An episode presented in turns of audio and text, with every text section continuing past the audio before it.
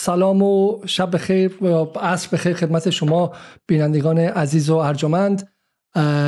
به برنامه امروز جدال برنامه فوری جدال که همین دقایق پیش در موردش تصمیم گرفتیم. خوش آمدید با آقای هادی معصومی زاره در مرز فلسطین در رامیه بین رامیه و شتولا و همینطور آقای حسین پاک در ایتل شب هستیم که حالا متاسفانه لحظاتی پیش ارتباطمون باشون قطع شد و منتظر میشیم بازشون هم بیان بالا و بسیار خوب. آیه آیه حسین پاک هم به ما پیوستن.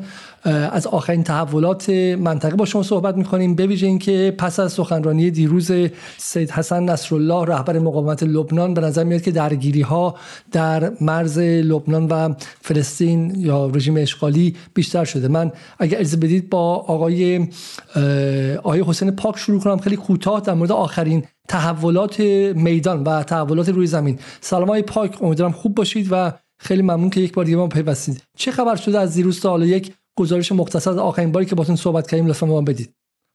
سلام و احترام خدمت شما و بینندگان محترم برنامه جدال.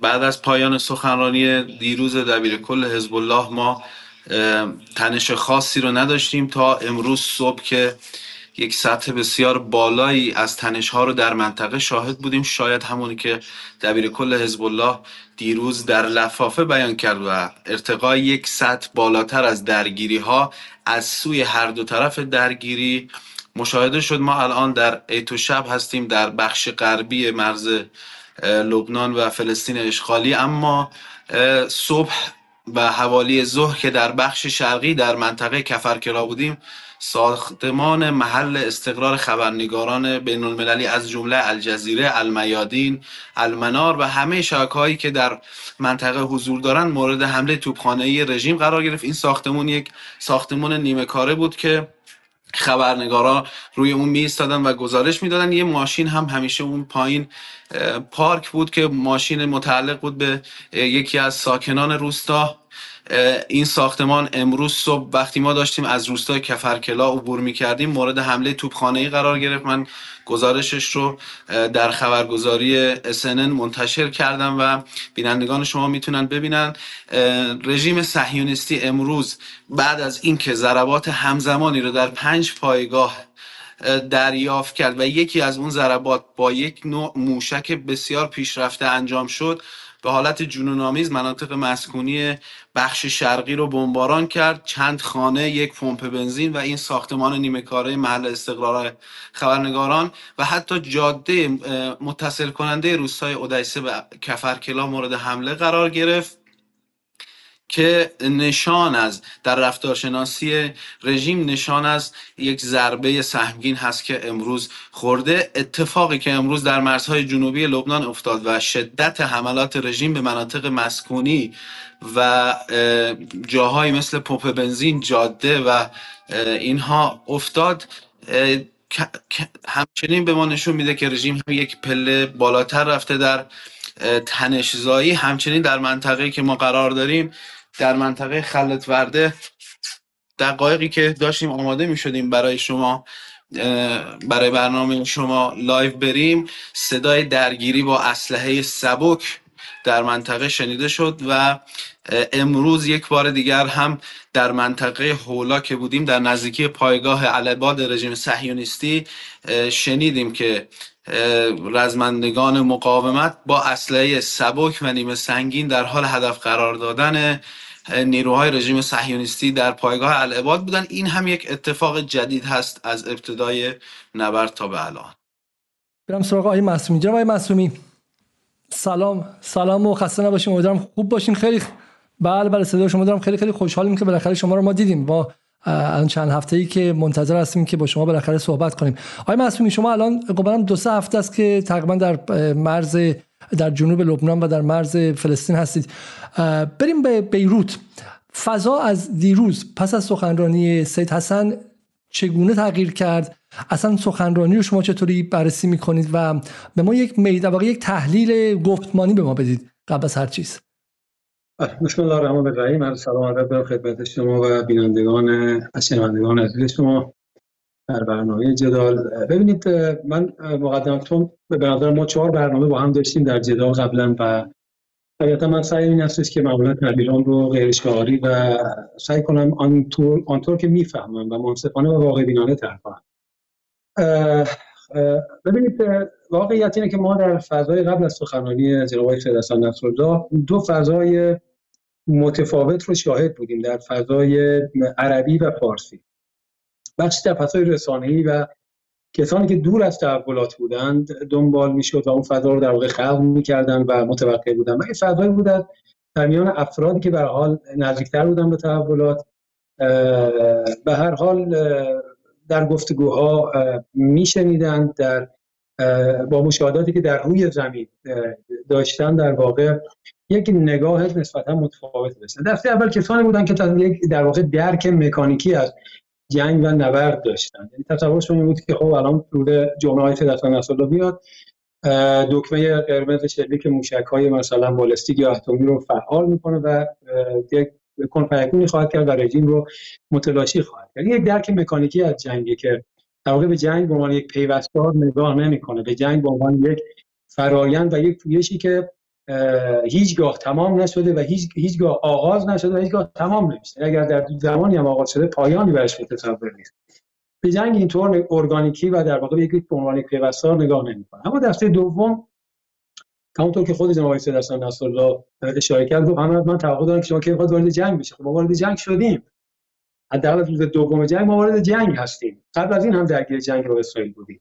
شکل جنگ که احیانا متفاوت میشه. سطح جنگ هستش و سطح تنش هستش که بالا یا پایین میره به شرایط و متغیرهای متعددی که در دست هست و می‌تونه به حال بر فرایند تحولات اثرگذار باشه. خب متاسفانه یک فضای رسانه‌ای هم در روزهای منتهی به سخنرانی جناب سید نصرالله در فضای فارسی و بعضا عربی خلق شد که اون فضا سطح توقعات رو از سخنرانی جناب سید خیلی بالا بود به نوع غیر در واقع معقولی به نوع غیر واقع بینانه ای نگاه مکانیکی که عرض کردم تصورش این بود که در روز جمعه در فلان صدای سید اعلام جنگ همه جانبه خواهد کرد به اسرائیل. خب ما که اینجا بودیم در واقع در این حدود بیش از دو هفته خب چند روزی که ما اینجا هستیم و با ارتباطاتی که داشتیم با صحبت‌هایی که داشتیم با رهبران مقاومت در حزب الله در حماس در جهاد خب درک ما واقعا این نبود که جناب سید حسن چه از این جنس صحبت‌ها خواهد کرد. ما بین خودمون تقریبا همین صحبتی که آقای سید حسن و همین محورها رو مد نظر داشتیم. صحبت می‌کردیم با هم دیگه گفتگو می‌کردیم با هم که آیا سید در واقع از این چارچوبه فعلا خارج نخواهد شد. چون ببینید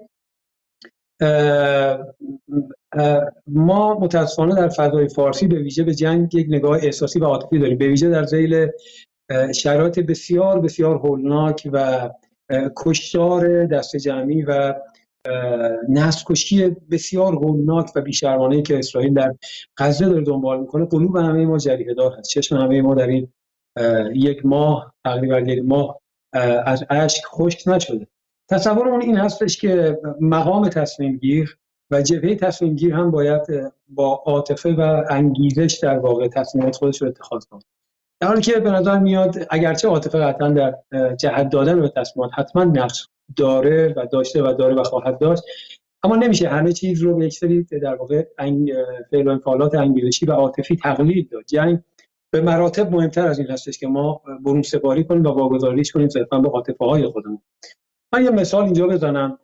طبیعتا من در واقع سخنگوی حزب نیستم. به عنوان کسی که خب تا قریب 14 15 سال در فضای لبنان دارم کار می‌کنم روی حزب و نهضت ها دارم مطالعه می‌کنم. به این نتیجه رسیدم که بدترین قرامت و عنصر برخورد عاطفی و انگیزشی هست در مقام تصمیم گیری یک مثال رو بزنم.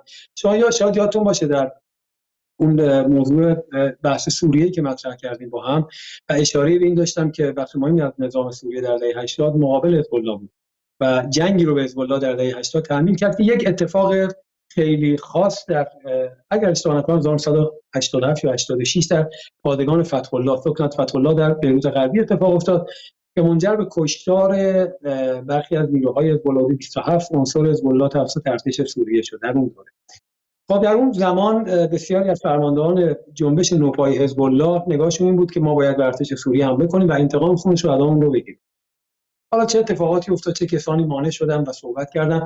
در نهایت حزب الله پایبند به تصمیمی که گرفته شد ماند و انتقام نگرفت. امروز بعد از گذشت 30 سال شما می‌تونید نگاه کنید که سطح روابط سوریه و حزب الله به کجا رسیده و کمک هایی که سوریه در دهه 90 به این بر به طور جدی به حزب الله کرد و حزب الله رو تبدیل کرد به حزب الله امروزی. یعنی اگر این سوریه نبود قطعا ایران دستش کوتاه بود از کمک به حزب الله این در واقع ناشی از اقلانیت در تصمیم گیری هست و محوریت ندادن به عواطف و احساسات زودگذر در تصمیم گیری ها هستش. پس اگر کسی تا قبل از جمعه توقعش این بوده که در واقع تصمیمات این محور و تصمیمات جناب سید حسن نصرالله صرفا بر مبنای عواطف و انفعالات درونی و این ناراحتی که همه ما داریم گرفته بشه در میاد این طف به اندازه زیادی بعد از سخنرانی آقای سید حسن سرخورده شدن. اما خب این دوستان باید این توجه کنن که جنگ بسیار مهمتر از این هستش که صرفا به انفعالات و عواطف محوریت داد. بسیاری. حالا من یک سوالی از شما می‌پرسم ولی بعد از سوال میرم سراغ آقای حسین پاک و شما حالا بهتون برمیگردم. سوال اینه که بسیار حرف شما کاملا منطقی است و اتفاقا همه اقلانیت محور مقاومت رو از دیروز دیدن و در سطح بین المللی هم حتی مخالفان محور مقاومت دشمنان محور مقاومت در لندن و نیویورک همه دارن از اقلانیت سید حسن مقاومت و به شکلی بخش های مختلف محور مقاومت صحبت می‌کنن. در مورد این قضیه شکی نیست. اما با این حال آن کسی که یا واقعا آن نیرویی که انتظارات رو بالا برد چه بسا خود سید حسن از هم و همینطور هم رهبران مقاومت در ایران بودن. سخنرانی آیت الله خامنه ای سخنرانی هایی و مصاحبه های امیر عبداللهیان و همینطور هم تیزرهایی که توسط حزب الله در سه روز چهار روز منتهی به سخنرانی اومد همه رو به این سمت برد که اتفاقی قرار بیفته. و همینطور هم خط قرمز هایی که پیشتر بود. الان بسیاری میگن که از تحلیلگران چه بسا اگر سید حسن به سکوت ادامه می‌داد آیا قدرتمندتر نبود؟ اما اجازه بدین که قبل از شما به من پاسخ بدین من باز برم سراغ آیه حسین پاک من با شما برمیگردم. آیه پاک بگید که چه اتفاقی افتاد؟ امروز موشک هایی که زده شد از سمت حزب الله گفته میشه سنگین ترین موشک های این 29 روز درگیری بوده. برای ما میشه توضیح بدید.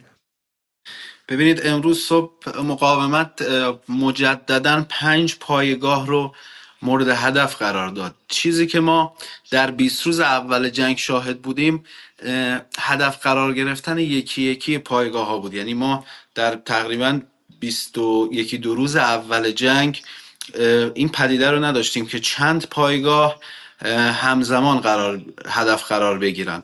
اما یک روز قبل از سخنرانی سید برای اولین بار 19 پایگاه همزمان مورد هدف قرار گرفتن. امروز صبح هم پنج پایگاه همزمان مورد هدف قرار گرفتن که یک پایگاه به نام جلل عام تقریبا یک موشک یا یک بمب خیلی سنگین به اون برخورد کرد و آسیب بسیار جدی دید در تصاویری که شبکه المیادین شبکه تلویزیونی المیادین برای اولین بار تصویر حمله به پایگاه جلال عام رو منتشر کرد و شبکه یونیوز هر دو شبکه به دلیل نزدیکی زیادی که به محور مقاومت دارند. به نظرم مستر صحیحی هستند برای قضاوت ما و همچنین همونطور که گفتم واکنش رژیم بعد از این حملات به ما نشون میده یک اتفاق سنگین برای یکی از پایگاه های رژیم افتاده.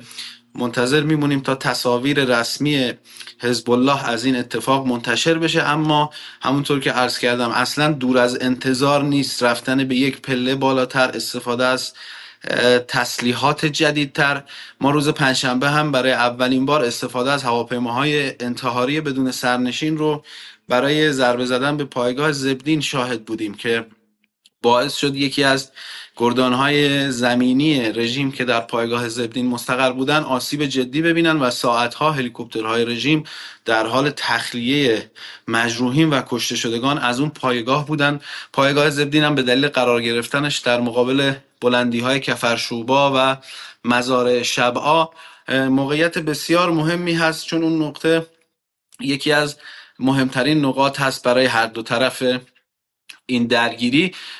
ما این افزایش تنش رو تقریبا یک روز قبل از سخنرانی دبیر کل حزب الله شاهد بودیم با ورود هواپیماهای انتحاری بدون سرنشین. امروز با ورود سلاحهای سبک و نیمه سنگین به علاوه تخریب بسیار بالایی که برای پایگاه جلال عام اتفاق افتاد. منتظر هستیم که ببینیم بیانیه رسمی حزب الله که صادر شد و اونها به ضربه زدن به این پایگاه اعتراف کردن. اما تصاویر حمله به پایگاه هنوز رسما از طرف مقاومت منتشر نشده و ما منتظر میمونیم. حمله جنونآمیز رژیم به مناطق مسکونی جنوب لبنان می‌تونه ما رو به یاد اون حرف دیروز دبیر کل حزب الله بندازه که گفت ما اگر ببینیم رژیم صهیونیستی دامنه حملاتش رو به مناطق مسکونی و شهروندی ما زیاد می‌کنه. به, به معادله شهروند در مقابل شهروند باز خواهیم گشت و من فکر می‌کنم بیشترین حجم تنش رو موقعی خواهیم دید که مقاومت تصمیم بگیره به این معادله ورود بکنه و مناطق مرزی مسکونی هم, هم مرز با لبنان رو مورد هدف قرار بده. چون شهرهای سهیونیستی کاملا در تیررس مقاومت هستند از جمله کریات اشمونا و متلک خیلی راحت هستند برای اینکه هدف رزمندگان مقاومت قرار بگیرن. همچنین شهر صفت هم که مرکز فرماندهی شمال رژیم هست هم در نزدیکی مرزهای لبنان قرار داره. بسیار من فقط در نقشه رامیه رو اینجایی که آیه مسئومی زاره هستن. با فاصله خیلی کم از مرز و در کنارشون هم ایتل شب حدودا در یک کیلومتری جایی که آیه حسین پاک هستن. من برمیگردم به هر دو دوست و برمیگردم به آیه معصوم می‌ذاره آیه معصوم می‌ذاره حالا اگر لطف کنید و به اون سوالات پاسخ بدید و همینطور هم چیزی که آیه پاک گفتن. بالاخره با مختصاتی که دیروز سید حسن به شکلی کشید اگر اونها بخوان شهروند بزنن این ور هم باید شهروند بزنن و در نهایت اسکلیشن یا تسعید به قول عرب ها الان باید انجام شه از سمت حزب الله بفرمایید در خدمتتون هستیم. خب برید نسبت به صحبت هایی که گفتید در هفته های منتهی به صحبت یا روزهای منتهی به صحبت آقای هستن صحبت ها ضرورتا متوجه صرفا لبنان نبود. یعنی تهدید بود مبنی بر تسعید از سوی جبهه های مختلف. خب ما این تسعید را از سوی یمن شامل بودیم شاهد بودیم از سوی عراقی ها شاهد بودیم عراقی ها به حال چه پایگاه آمریکا رو چه در واقع ایلاس رو هدف قرار دادن. یمنی ها برای اولین بار موشک های بالستیک پهباد و موشک های کروز در واقع ایلات و رژیم رو هدف قرار دادن و این حرفا می‌تونه ناظر به اونجا باشه. یعنی ضرورتا که از لبنان صحبت نکردم. به ویژه که چون لبنان به حال خود جناب سید حضور داره و معمولا هم خطیب خوبی هست و یک بازیگر جنگ روانی بسیار خوبی هست نظر من صحبت خیلی متوجه لبنان نبوده. اما یک نکته رو باید من بگم که از حرفای من سوء برداشت نشه. اگر ما میگیم در واقع صحبت های سید برخی از دوستان ما رو راضی نکرد دوستانی که توقع در واقع درک مکانیکی از جنگ دارن یا توقع در واقع یک حرکت دفعی رو در جنگ دارن به معنی نیست که صحبت های دیروز آقای سید حسن نصرالله صحبت های ضعیفی بوده. برخلاف برخی از مخالفین عرب حزب که سعی کردن حزب رو به تخاذل و رها کردن حماس متهم کنن آقای سید دیروز به صراحت تاکید کرد که تمام احتمالات باز هست. و ما ضمانتی نمیدیم که به سمت تسعید نریم. ببینید در ذیل شرایط لبنان در ذیل مخالفت تمام گروه های متعددی که متاسفانه همپیمان آمریکا و اسرائیل و همپیمان سعودی و امارات و محورهای عربی هستند در زیر فشارهای اقتصادی که در این دو, دو سه ساله آمریکایی‌ها و غربی‌ها به لبنان آوردن و معیشت مردم رو گروگان گرفتن در ذیل مخالفت برخی از حتی دوستان حزب الله در داخل لبنان آقای دفن تصریح کرد که من چک سفید امضا کسی نمیدم که به سمت تسعید یا افزایش تنش در واقع نرم. این این واضح ترین در واقع صحبت و محوری ترین صحبت آقای حسن نصرالله بود. در واقع سیاست ابهام رو آقای سید دنبال کرد. اشاره کرد که پیروزی نقطه به نقطه هستش. این نیست که ما بتوانیم یا امروز مثلا در شرایط فعلی بتوانیم در لحظه و رژیم فائز بیایم و رژیم از بین ببریم. نگاه خیلی یک درک استراتژیک رو ایشون به برخی از دوستان بیتاب ما داد. اونم این هستش که پیروزی نهایی از تراکم پیروزی های نقطه‌ای حاصل خواهد شد. یعنی پیروزی سال 1985 2000 2006 جنگ های چندگانه حماس با اسرائیل رفته رفته اسرائیل توسعه طلب رو از فاز تهاجمی وارد فاز دفاعی کرده و در درون خودش در واقع مهار کرده و ما در هفته اکتبر شاهد این هستیم که اولین بار به اسرائیل در درون قلمرو خودش توسط یک گروه نه یک دولت حمله میشه و اون تلفات بسیار سنگین متحمل میشه. خب این میشه اون در واقع در استراتژی پیروزی های نقطه ای نقطه به نقطه و از تراکم این نقاط در واقع پیروزی نهایی حاصل من فکر می‌کنم آیه دیروز آقای سید حسن سنگ بنای یک استراتژی جدیدی رو در محور مقاومت بنا نهاد که هم برخی از دوستان ما رو از بلند پروازی بیرون کنه هم به دشمن اشاره کنه به این که در واقع من به شما زمانتی یا به دوستان و دشمنان دیگه این پیام رو برسونه که من هیچ زمانتی مبنی بر عدم افزایش تنش نخواهم داد. این سیاست اسرائیل و آمریکایی ها هستش که تعیین خواهد کرد که ما رفتار ما در آینده جنگ چه باشه. فلذا پیش بینی من این هستش که در روزهای آینده پیش بینی شخصی من این هستش. گفتم من سخنگوی بالا نیستم نمی‌تونم به جای آقای سید حسن یا بالا صحبت کنم. از بالا دستگاه سخنگویی و روابط عمومی و اعلام حربی خودش رو اما یک تحلیلگری که در کف میدان هستم برداشتم اینه که دیشب هم در اون گروهی که با هم بودیم من این رو اشاره کردم که در روزهای آینده از به جای صحبت کردن به سمت اجرا خواهد رفت. شما اشاره کردید که چرا آقای سید بهتر نبود سکوت کنه؟ ببینید سکوت تا یک اندازه ای در واقع معنا داره. از یه اندازه به بعد طبیعتا شما حضور داشته باشید. بتوانید دوستان و دشمنان خودتون رو در واقع سیگنال های روشنی رو برای دوستان و دشمنانتون بفرستید. اینطور نیست که همیشه سیاست سکوت تا یک جایی برش داره. از جایی به بعد اگر سکوت ادامه پیدا کنه نقض قرض میشه. من فکر می‌کنم سخنرانی دیروز آقای سید اگر برخی رو بیتاب کرد اگر برخی رو در واقع مایوس کرد به دلیل سطح توقعات غیر منطقی خودشون بود. به نظر من سیاست ابهامی که دیروز سید مطرح کرد در کنار استراتژی پیروزی تراکم پیروز در واقع پیروزی های نقطه ای چه در بعد سلبی چه در بعد ایجابی یک حرکت بسیار بسیار معقول و رو به جلوی بود. آیسه دستان زمانتی به کسی نداد که در روزهای آینده چه خواهد کرد. همانطور که در یک ماه آیه گذشته آیه سدستان ساکت بود و کارش رو در روی زمین انجام داد ایشون گفت من کاری که ما انجام دادیم مادر کل جنگ 33 روزه بوده. خب قریب به 120 کشته و مجروح در ارتش اسرائیل.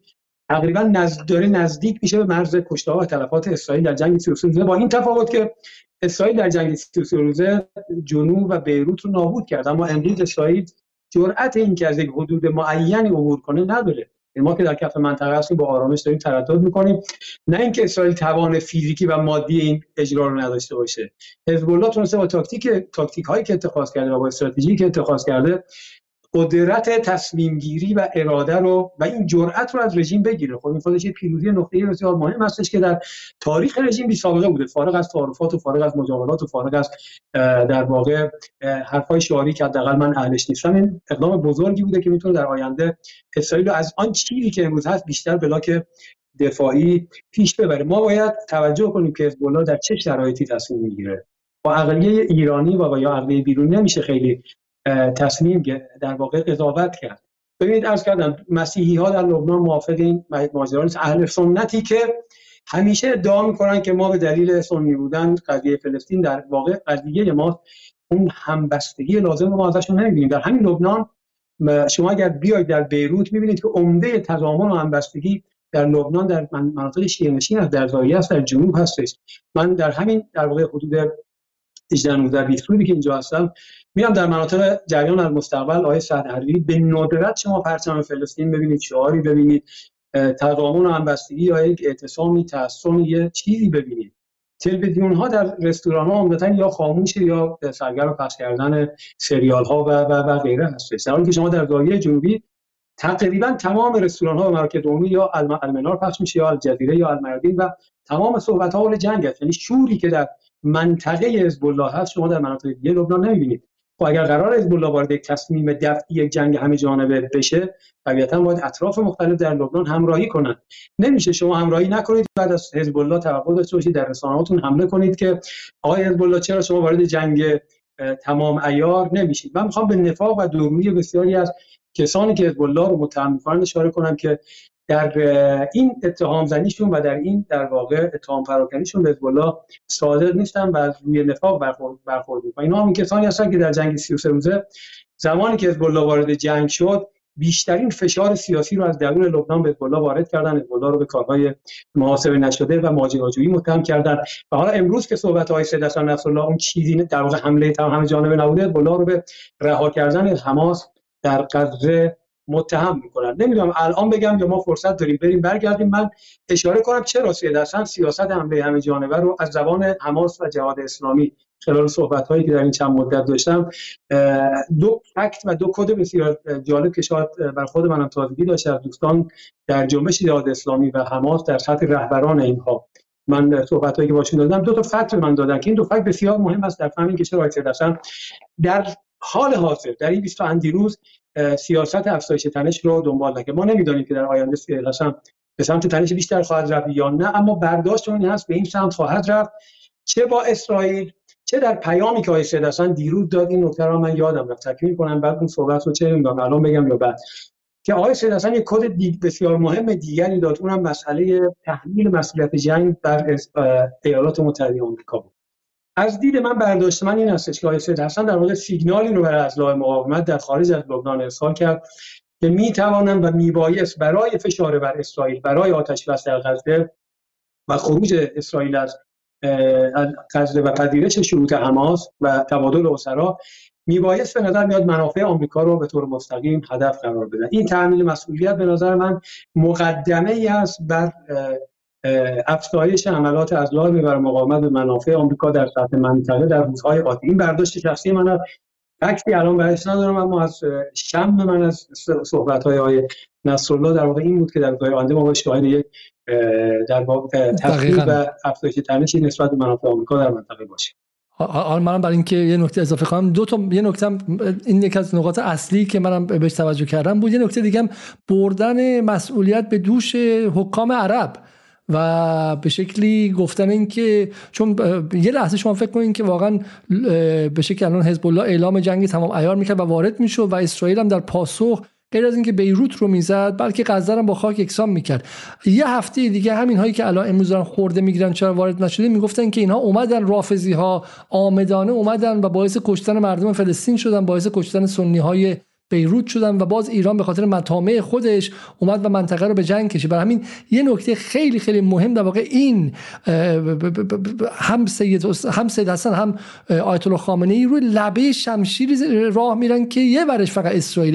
یه ور دیگهش ایران ستیزی مستتر در وهابیون و سلفی ها و و دولت های دست نشانده و آمریکا زده منطقه از جمله خود اردوغانه که فردا ممکنه باز بیا خط رو عوض کنه و نوک شمشیر رو به سمت ایران. برای همین این لایه این لبه شمشیر بسیار حساسه و اونهایی که امروز خورده می‌گیرن همون که در غیر این صورت هم خورده می‌گرفتن. چرا شما باعث افزایش آتش در منطقه شدید اما برای همین من حالا امیدوارم غیر از اینکه به شکل این کدی که سید حسن دیروز داد معطوف شه به آمریکا کد دیگه این که افکار عمومی در مناطق در کشورهای مختلف اسلامی باید بیان و تظاهرات کنن و یقه حکامشون رو بگیرن. الان در اردن در مصر در سعودی حالا بحرین دیدیم که عقب رفت به خاطر همین افکار عمومی و مجبور شد که سفیرش رو فرا بخونه. یکی از کثیفترین دولت های منطقه یکی از دولت های بسیار ضد مردمی منطقه سفیرش رو فرا نشون میده که افکار عمومی منطقه قدرت دارن و باید این اتفاق بیفته. اما بذارید من میرم سراغ آقای پاک و به شما برمیگردم. آقای پاک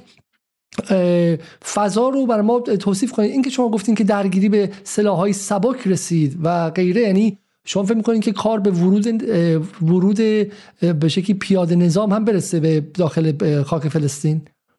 درگیری با سلاح سبک در این منطقه به نظر من از درگیری با حمله کرنتی یا حمله موشکی یا حمله خونپاره‌ای بسیار مهمتره. به این دلیل که دو طرف دارن آماده میشن برای یک اتفاقی و دارن بستر اون رو فراهم می‌کنن. فهم من از درگیری با سلاح سبک و نیمه سنگین و یا هدف قرار دادن یک پایگاه با سلاح سبک یا نیمه سنگین آماده سازی برای یک تحرک خاص هست که ممکنه از هر دو طرف اتفاق بیفته. البته دقایقی قبل که گفتم آماده می شدیم برای ارتباط با حضرت عالی صدای شلیک و اسلحه نیم سنگین از طرف پایگاه های رژیم بود و نه از طرف رزمندگان مقاومت.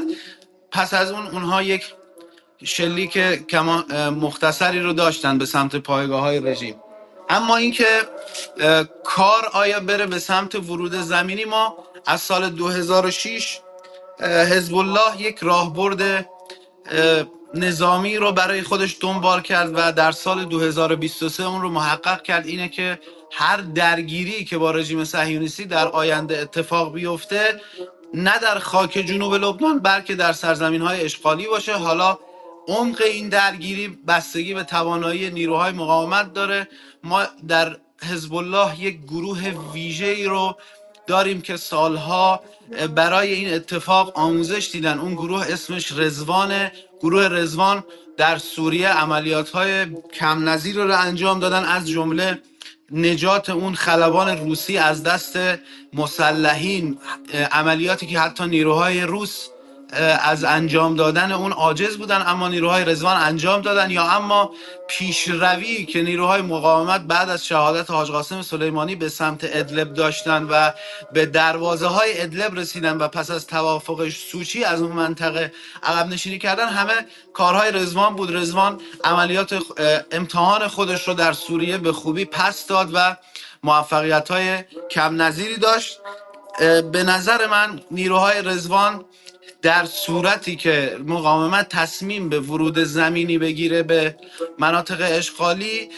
می‌تونن خیلی راحت تر از نیروهای قسام این رو محقق بکنن. اما نگه داشتن اون منطقه اشغالی و تثبیت اون و تغییر در جغرافیای شمال فلسطین اشغالی به هیچ وجه کار ساده ای نخواهد بود چون اگر نیروهای مقاومت بتونن بخشی از مناطق شمالی فلسطین رو جدا بکنن می‌تونن یک قضیه جدید رو در شمال تشکیل بدن و اون 500 هزار فلسطینی که در لبنان و اکثرا در جنوب لبنان مستقر هستن رو به خانه خودشون برگردونن.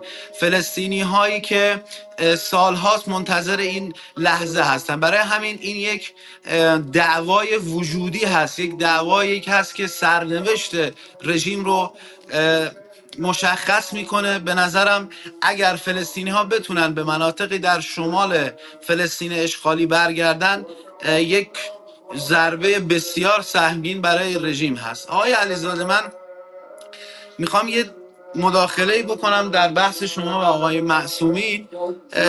ببینید یک نکته بسیار دقیقی رو دبیر کل حزب الله دیروز گفتن که شاید در رسانه ها کمتر به اون توجه شد. ایشون سعی می‌کردن برای حتی دولت های همپیمان تبیین بکنن. دولت سوریه پس از حوادث سوریه خب دفاتر حماس رو بست و حماس رو از سوریه اخراج کرد به دلیل پیوندی که حماس با گروه های مسلح وابسته به اخوان المسلمین قطر و ترکیه داشت. این اتفاق افتاد. سال گذشته هیئتی از حماس به سوریه اومدن و با آقای بشار اسد دیدار کردن. اما من چیزی که احساس می‌کنم هنوز دل دولت سوریه با مقاومت حماس صاف نشده و این نکته ای که دیروز سید حسن گفتن و گفتن پیرو... نگید که حماس اخوان المسلمینه و ما اونها رو حمایت نمی کنیم و پیروزی حماس در غزه پیروزی سوریه اردن مصر و در وهله اول لبنان هم هست. به نظر من این یک فکت بسیار مهم یک نکته بسیار مهم در آماده سازی اذهان شاید برای اون اتفاق بزرگ باشه. خب برگردیم با آیه معصومی زاره. آیه معصومی زاره هم دو نکته که می‌خواستید بگید و بگید. همین که شما بالاخره روی بحث کشور مطبوعات عربی و افکار عمومی عربی مطالعه داریم تخصص داریم و در لبنان هم هستیم صحبت می‌کنیم با اونها. همینطور به عنوان بخش بعدی به ما بگید که از دیروز تا حالا سخنرانی سید حسن چگونه حالا اون واکنش اولیه احساسی بهش بکنه و چگونه در واقع طبعاتش داره ذهن و افکار عمومی منطقه رو عوض می‌کنه؟ ببینید تو این یک ماه ما صدای زیادی از برخی از افراد شنیدیم که توقع از حزب و ایران بیشتر هست. یعنی ما توقع داریم که حزب مداخله بیشتری داشته باشه و وضعیت جبهه شمالی رو شعله ورتر من در صحبت که به کاملا خصوصی با برخی از رهبران حماس و جهاد داشتم در این تقریبا 20 در بیروت اینو به صراحت ازشون میپرسیدم جلسات هم معمولا دو دو نفر بودن. جلسه رسانه‌ای نبود. خیلی سریع. و خب چون ارتباط چند ساله با برخی از اینها دارم دیگه به نظرم میاد حرفی که به من می‌زنن حرف تبلیغاتی شعاری نیست. سوالم به صراحت ازشون این بود که آیا به نظر میاد که ازبالداش و ایران شما رو رها کردن در معرکه؟ حسب شرایط موجود و ظرفیت‌ها و امکانات. دو تا جواب رو جالب بود به اشتراک. هم از حرکت جواب هم از حماس من میشتیدم دو جواب چی بود؟ یکی اینکه اولا ما به عنوان فصائل فلسطینی در غزه توان زمینگیری کردن اسرائیل رو داریم.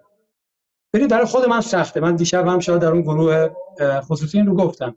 بر من به عنوان تحلیلگر به عنوان آدمی که همیشه نگران هستم پذیرش این و ابنا این بسیار سخت و دشوار است اثر دادایی که روی زمین می‌بینم. اما خب قبلا اتفاق افتاده. یعنی در جنگ سی روزه اتفاق افتاده در حمله سعودی به حوثی‌ها اتفاق افتاده در جنگ سوریه ما تجربه کردیم. من در هر سه جنگ وارد بودم که ما شکست خواهیم خورد. امروز هم در حماس در غزه خود من شخصا این نگرانی رو دارم که شاید در روز دوم نوشتم حماس اسرائیل تا حماس رو ریشه‌کنی نکنه و غزه رو از بین نبره و تغییر دموگرافیک ایجاد نکنه دست بردار نخواهد من شخصا این انسان نگرانم به صراحت اینو بگم. اما رهبران این فساد اونهایی که من باشون نشستم و صحبت کردم آدمای مهم و معتبر و مطلعی هستم معتقدن نه. برخلاف تصور شما در روی زمین برتری با ماست و ما در نهایت در نقطه پایانی اسرائیل شکست خواهیم داد در غزه. پس اگر ما می توانیم در اسرائیل در غزه اسرائیل شکست بدیم نیازی به ورود همه جان همه جانب به جنگ نیست. نکته دومی که اشاره می‌کردم برای خود من بدی بود این بود که از غذا ورود همه جانب به جنگ به زیان غزه است. برای من تجربه بود که چطور. می‌گفتم ببینید بخش مهمی از ماشین جنگی امروز ما افکار عمومی جهانی و اسلام و به طور کل حتی جهان غرب هستش. جنایاتی که اسرائیل در این چند وقت انجام داده در غزه در نقطه پایانی دقت کنید امروز رو نبا جنگ یک نقطه آغاز داره اگر بپذیریم. اگرچه من اعتقاد نقطه پایان نداره اما در اگر غزه رو عنوان نقطه پایان در نظر بگیریم منفکش کنیم از جنگ غزه رو از تمام جنگ های نرم و سختی که در پیرامون ما هست در نقطه پایانی بخش مهمی از آن چیزی که به کمک حماس و فسائل خواهد آمد افکار عمومی جهانی هست دوستان ما در حماس و جهاد می‌گفتن ورود همه جانبه حزب الله به جنگ منجر به این خواهد شد که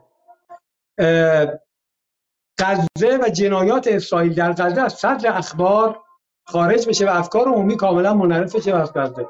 و این به اسرائیل کمک خواهد کرد که به طور کامل غزه رو نابود کنه نسکشی رو به, به, به شکل بسیار خونبارتر و مرگبارتری دنبال کنه و سیاست تغییر دموگرافیک رو به راحتی دنبال کنه. پس از این جهت ورود همه جانب حزب الله رو در شرایط فعلی که گروه های مقاومت بر این باورن که روی زمین می‌توانن خودشون رو نگه دارن و در نقطه پایانی اسرائیل شکست بدن نه تنها به سود فسائل نیست که ورود همه جانب حزب الله به زیان اینهاست این دلیل که غزه و تحولات غزه رو از صدر اخبار خارج خواهد کرد و از افکار عمومی در واقع از صدر توجه افکار عمومی خارج کرد. این به نظرم دقت خیلی زیادی میطلبه. در مجموع دارم برداشت این هستش که حماس و فسائل در نقطه پایانی. ما جنگ رو نباید امروز ببینید جنگ رو در نقطه پایانی. ممکنه جنگ سه ماه چهار ماه دیگه ادامه پیدا کنه. این رو به شما بگم در جنگ 33 روزه حزب الله به نقطه ای رسید که تقریبا در بین همه رهبران حزب الله این یأس به وجود اومد که کار تمام است و اسرائیل در واقع حزب الله از بیخوبون غم خواهد کرد و از بین خواهد اینو که دارم بهتون میگم هم آیه نصرالله تا هم تاثیر داره هم آیه سردار سلیمانی این قضیه تاثیر کرد که همه به یک سطحی از ناامیدی رسیده بودن به دلیل شدت بمباران ها به دلیل شدت تخریب ها به دلیل شدت کشتارها قطع ارتباطات و و و غیره. اما ببینید در نقطه پایانی که روز 33 بود اسرائیل از جنگ پیروز خارج نشد شکست خورده از جنگ خارج شد. فرضا امروز رو نمی‌توانیم و کشتارهای در واقع و جنایت های اسرائیل رو نمی‌تونیم نقطه شکست بدانیم. باید ثبت کرد و روز نهایی و روز پایانی رو به عنوان معیار قضاوت در نظر گرفت. این نکته ای که بود نکته ای بود که می‌خواستم اشاره کنم از دید خود گروه های فلسطینی ورود حزب نه تنها امروز ضرورت نداره به شکل در واقع ورود همه جانبه حزب جنگ که می‌تواند به سیاست اسرائیل در راستای نابودی غزه کمک هم بکنه. این چیزی بود که من این مدت از زبان رهبران جهاد حماس به شخصه شنیدم؟ این نکته خیلی خیلی درخشانیه برای اینکه برای اینکه به نظر خود من هم از امروز من رادیو چهار انگلیس رو هر روز دنبال می‌کنم که صدای مستقیم ناتو صدای مستقیم انگلستان صدای مستقیم آمریکاست و واقعا با یک یعنی امروز مثلا با نماینده سابق یک از نمایندگان سابق سازمان ملل گفتگو می‌کردم و می‌گفتن که چطور سازمان ملل کلمه نسل کشی رو که اینقدر روش تاکید شده که باید حتما با دقت استفاده شه اینقدر راحت در مورد اسرائیل استفاده می‌کنه و حتی سازمان ملل رو هم نقد می‌کردن. خب ولی با این حال برای اولین بار من آقای معصومی امروز کلمه ceasefire یا در واقع تقاضا برای آتش بس که اونا میگن humanitarian pause یا توقف انسان دوستانه که چیزی جز کشتار نیستش رو من شنیدم. اگرچه اونها می‌گفتن که این نیازمنده اینه که حماس گروگان ها رو آزاد کنه که ما همه می‌دونیم که اگر حماس این کارو کنه بمباران ها بعد از آزادی گروگان ها احتمالا بیشتر خواهد شد. ولی من گمان می‌خوام که کمترین فایده سخنرانی دیروز سید حسن این بود که تقاضا برای آتش بس در داخل غزه خیلی خیلی بیشتر شد و غربی ها یواش یواش به شکلی دیگه امکان اینکه جلوش وایسن کمتر شد اگرچه بلینکن هنوز داره میگه که توقف انسان دوستانه و غیره و دقیقا شما درست میگی یعنی اگر توجهات به سمت لبنان رفته بود جنایات در غزه می‌تونست خارج از افکار عمومی بیشتر شه چون توجه رسانه های جهانی به سمت لبنان می‌رفت. این نکته بود که من از کسی تا بالا نشنیده بودم و نکته به نظرم بسیار بسیار دقیقی بودش. آقای علی داده اشاره آقای سید حسن و تمرکز تمرکز آقای حسن بر آتش در واقع یک سیگنال هم به آمریکایی بس رو اعمال خواهید کرد یا خیر. یعنی اگر در همین نقطه آتش بس امروز اتفاق بیفته آتش بس اتفاق بیفته تبادل و اتفاق بیفته و ماجرا در همین شکل فعلی به پایان برسه پیروزی بزرگی برای هم و مقاومت هست فلذاست که مقاومت بسیار مصره که آتش بس اتفاق بیفته. و اگر آتش بس آقای اصلا می‌خواد اشاره کنم آمریکا که اگر آتش بس رو قبول نکنید گزینه تسعید ما در پاسخ عدم پذیرش آتش بس روی میز خواهد آمد. یعنی آتش بس صرفا یک تقاضا و التماس نبود. یک هشدار به طرف مقابل بود که عدم تسعید ما عدم افزایش تنش ما ما در یکی از در واقع عواملش می‌تونه چی باشه؟ عدم پذیرش آتش بس از سوی شما بود. آیه مسئولی سال خود من دارم. حرفی که سید حسن زد خب چند وجه داشت؟ یعنی وجه خیلی به یکی از پرلایه ترین سخنرانی های سیاسی بود. حالا من که شخصا دارم میگم که واقعا چم نشون میده که ما چنین فردی رو بعد از آیت الله خامنه‌ای در کل منطقه نداریم. حالا این فهم منه. و از نظر چند لایه بودن سیاسی سخنرانی دیروز حالا بعدها که به شکلی انتظارات و هیجانات فروکش خواهد کرد به نظرم سخنرانی که بعد به عنوان پولیتیکال سپیچ و یه سخنرانی سیاسی تاریخی بهش نگاه کنن اما حالا بگین اعتقاد منه. اما یه نکته که توش بود این بود که اعلام آمادگی کرد برای اینکه این جنگ فرسایشی و طولانی شه. آیا لبنان آمادگی طولانی شدن جنگ رو داره؟ چون ما همه جنگ هایی که با اسرائیل داشتیم از جنگ های عرب که 6 روزه و یه هفتگی و ده روزه بوده تا جنگ های خود مقاومت که 22 روزه و 33 روزه و غیره بوده جنگ های کوتاه مدتی بوده خب؟ وقتی از جنگ طولانی مدت و فرسایشی حرف می‌زنیم از چی حرف می‌زنیم؟ ببینید یه نکته رو اینجا اشاره کنم که شما در سیاست یا نباید وارد سیاست بشید اما اگر وارد سیاست شدید پرداخت هزینه یک امر بدیهی و واضحی است یعنی شما در سیاست نمی‌توانید گزینه ای رو انتخاب کنید که سود خالص باشه. حتما سود خواهید کرد و حتما هزینه هایی رو باید بدید. حتما حقوقی رو متوجه شما می‌کنه حتما تکالیف رو متوجه شما می‌کنه. شما نمی‌تونید گزینه رو انتخاب کنید که اثر خالص باشه سود خالص باشه. حتما باید هزینه رو هم پرداخت کنید. و مسئله اینه که آیا شما این هزینه رو فعالانه در زمین بازی استراتژی خودتون پرداخت خواهید کرد یا در زمین بازی استراتژی دیگران و منفعلانه پرداخت خواهید کرد؟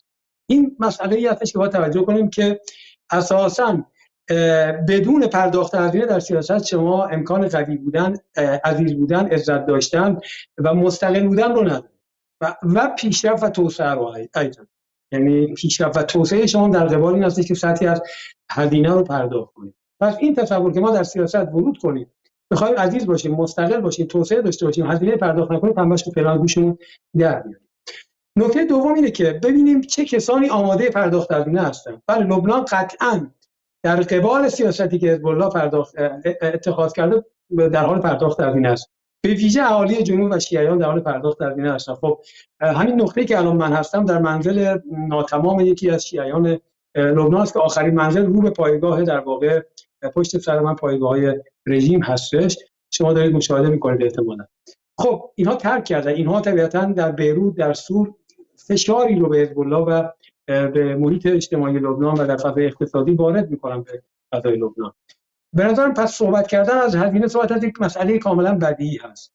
مهم این است که آیا سیاست حزب الله در این جنگ مانند سیاست حزب در جنگ 33 خواهد بود یا سیاست جدید رو اتخاذ کرده که بدون آنکه هزینه های جنگ 33 روزه رو هزینه های سنگین جنگ 33 روزه رو پرداخت کنه بتواند هدفش که اون دو تا هدفی که آقای حسن دیروز مطرح کردن که پیروز خارج شدن حماس از غزه هست رو محقق کنه یا خیر.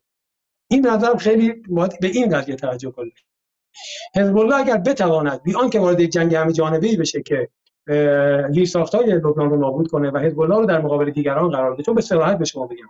اینو به صراحت به شما میگم. تمام کسانی که امروز آیه سید رو بعضن در بین برخی از دوستان ما دارن ملامت می‌کنن در بین غیر شیعیان. مبنی بر اینکه آقا شما رها کردی اهل غزه رو اگر سید حسن وارد جنگ جانبه بشه فردا لبنان حزب الله و آیه سید حسن رو ملامت می‌کنن بر ماجراجویی و کارهای محاسبه نشده و نابود کردن لبنان. اگر آقای سید حسن و حزب الله بتواند این مأموریت رو بدون وارد کردن حزب بدون تکرار تجربه 2006 به سرانجام برسونه این یک برد بسیار استراتژیک برای حزب الله است. سوال باید این باشه که اگر نشود چه؟ اگر بیان که حزب وارد جنگ همه جانبه بشود نشود حماس رو در غزه نجات داد یا فتوای مقاومت رو در غزه نجات داد آیا حزب الله حاضر به تحمل این هزینه هست یا خیر؟ من فعلا جوابی برای این ندارم. به نظر میاد که باید صبر کرد در روزهای آتی جواب رو دریافت. اما با شناختی که از حزب الله داریم با شناختی که در لبنان از حزب الله داریم. و با شناختی که از فضای لبنان داریم که درش اجماع تقریبا در مسائل به این مهمی امکان پذیر نیست. به ویژه اجماع در مسئله مبارزه با اسرائیل در شرایطی که برخی از طیف‌ها هم پیمان آمریکایی ها و غربی ها هستند و رابطه خوبی علنا و یا پنهان بیشتر به طور پنهان با اسرائیلی ها دارن و سابقه همکاری در قتل عام لبنانی ها رو در دهه 70 و 80 با اسرائیلی ها دارن مثل فالانچا و غیره ارتش لحد و اینها. امکان یک اجماع برای دفاع از لبنان وجود نداره. امکان اجماع برای دفاع از فلسطین وجود نداره. سوال این است که آیا روزی اگر حزب روزی به این جنبندی برسه که بی که اجماعی بگیرد یا موافقت یا چراغ سبزی از سایر شرکا و یا طرفهای بازی در لبنان بگیره نخواهد توانست حماس رو در غزه و مقاومت رو در غزه نجات بده. آیا حزب وارد جنگ خواهد شد یا نه؟ آن چیزی که من از حزب الله می‌فهمم علیرغم همه مشکلات در لبنان تورم مشکلات اقتصادی مسئله استخراج گاز مسئله عدم رضایت مخالفت برخی از طرفهای لبنانی مسئله عدم رضایت برخی از همپیمانان حزب الله به نظر میاد اگر حزب الله احساس کنه که با تهدید وجودی مواجه هست یعنی موجودیت مقاومت و حزب الله مورد تهدید قرار گرفته به نظر میاد حزب الله چاره جز تکرار جز تکرار تجربه 2006 نخواهد داشت. چون به هر حال اگر حزب الله به این درک برسه که بعد از غزه نوبت لبنان خواهد بود از امروز ورود کنه به جنگ چه از لحاظ حیثیتی و ادراکی و چه از لحاظ نظامی عقل سلیم حکم کنه امروز همزمان با حماس و همزمان با غزه و همزمان به سایر جبهه ورود کنه به جنگ. بعد اینکه تجربه 2006 تکرار بشه با این escalation و با این افزایش تنش به نظر میاد سیاست معقولی خواهد بود. ولی اینکه از اینهای سنگین رو به لبنان و به حزب بسیار خب خیلی خیلی ممنون از شما. من سوالات دیگه ای دارم که می‌پرسم. میرم سراغ آیه پاک. آی پاک در خدمت شما هستیم. صدای شما رو من فقط بعد باز کنم. بفرمایید. ببینید اینکه آیا حزب الله توان جنگ فرسایشی رو داره جواب قطعا بله هست. شما حزب الله هنوز در یک جنگ تمام نشده در سوریه با تمام قوا حضور داره. یعنی حزب اللهی که قبل از همه نیروهای مقاومت قبل از ایرانی ها قبل از عراقی ها و قبل از همه نیروهای مقاومتی که به سوریه رسیدن خودش رو به سوریه رسوند. از روزهای ابتدایی و تا به امروز ادامه داره. حزب الله تجربه یک جنگ فرسایشی در پهنای بسیار گسترده تر از جنوب لبنان با حضور نیروی زمینی زرهی و همه اینها رو داره. شاید توان هوایی مسلحین در سوریه با توان هوایی رژیم قابل مقایسه نباشه ولی قطعا به قطع به یقین به شما میگم با تجربه که بنده در برخی معارک در سوریه داشتم. توان رزمی مسلحین روی زمین به مراتب بیشتر از رژیم سهیونیستی هست و دستاوردهایی هم که مسلحین در سوریه به دست می آوردن خیلی بیشتر از دستاوردهایی است که رژیم صهیونیستی در سالهای اخیر به دست آورده. به نظر من حزب الله هم آماده یک جنگ فرسایشی در جنوب بیروت بلبک هرمل و مناطق لبنانی هست و هم آماده یک جنگ بزرگتر و حضور در یک جنگ در یک لاین بزرگتری هست. شاید دامنه جنگ بعدا از این منطقه فراتر بره. به نظر من همه این احتمالات وارد هست و چیزی هست که نکته خوبی بود که شما بهش اشاره کردید. حزب الله به نظر من آماده این جنگ هست. بسیار خوب. حالا من یک سوالی دیگه سوالاتی که از دوستان هستن آیه زارم اگه برگردن من سوالاتی که مخاطبان پرسیدم و خیلی سریع از شما بپرسم و به نظر من حالا دو تا فایده داره این سوالات مخاطبان. یکی این که حالا بعضی از سوالاشون سوالای بسیار خوبیه. یکم که فضای ذهنی به شکلی مخاطب طرفدار محور مقاومت به ما نشون میده و این خب بالاخره مقصرش هم شاید ما باشیم که در این مدت انتظارات همینجوری بالا و بالاتر رفته. فقط قبلش من بسیار عالی من اینجا تشکر کنم از از آقای وحید تهامی که از ما حمایت کردن. همینطور هم از آقای از آقای اندری مافی که از ما ایشون هم حمایت کردن. سوال اول از آقای اشکان راد آیا حملات رژیم بعد از سخنرانی سید حسن نسبت به قبل شدت یافته؟ حالا هر از دوستان که خواستن جواب بدن بفرمایند و من همینجوری روی سوالات میرم. سال بعد این که آیا احتمال حمله اسرائیل به لبنان هست؟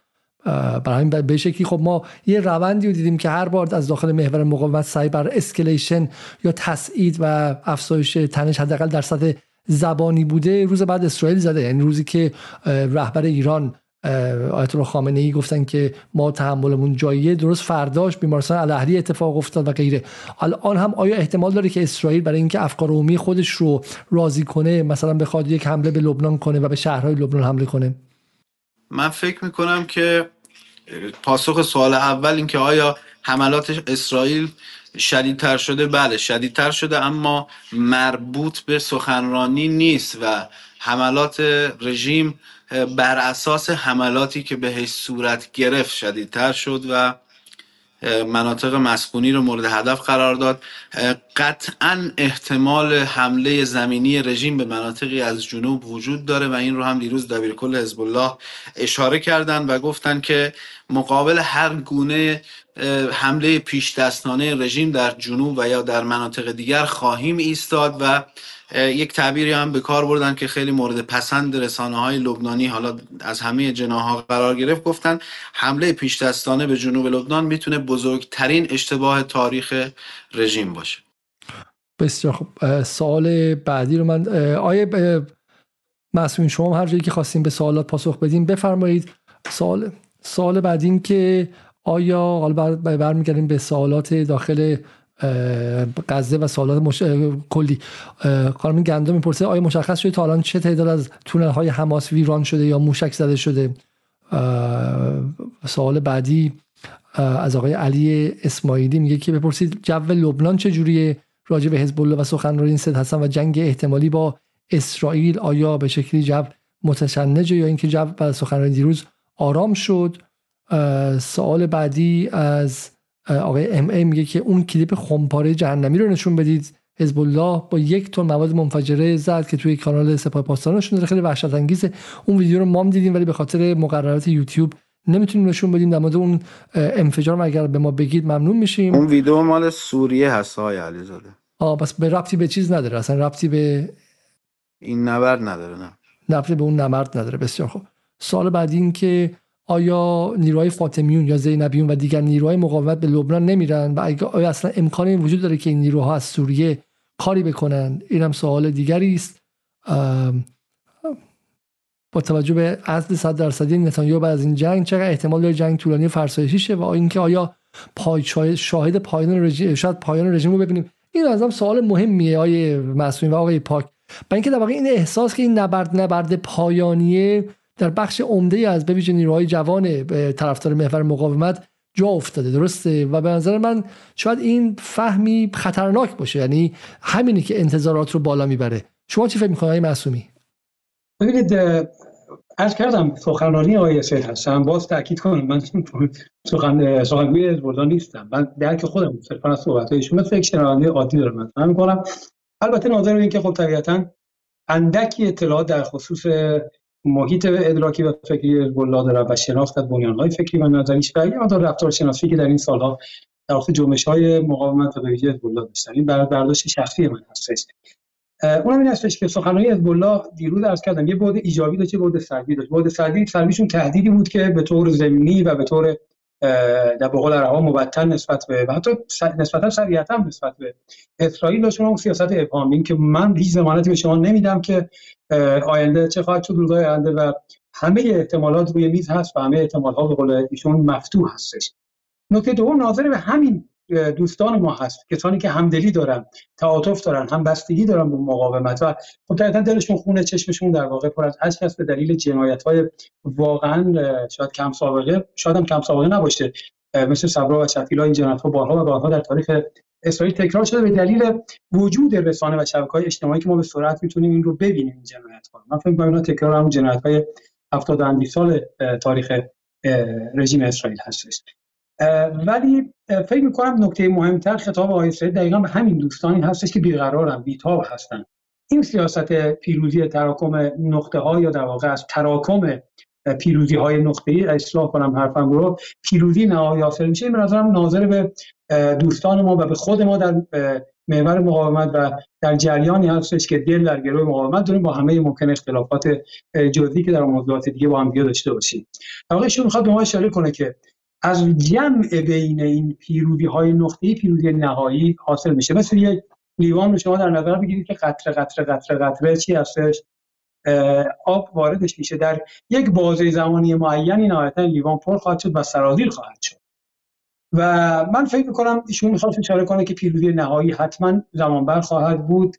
و عملا ما در حال کشف پیروزی های نقطه هستیم. اون فروپاشی نهایی که اتفاق خواهد افتاد؟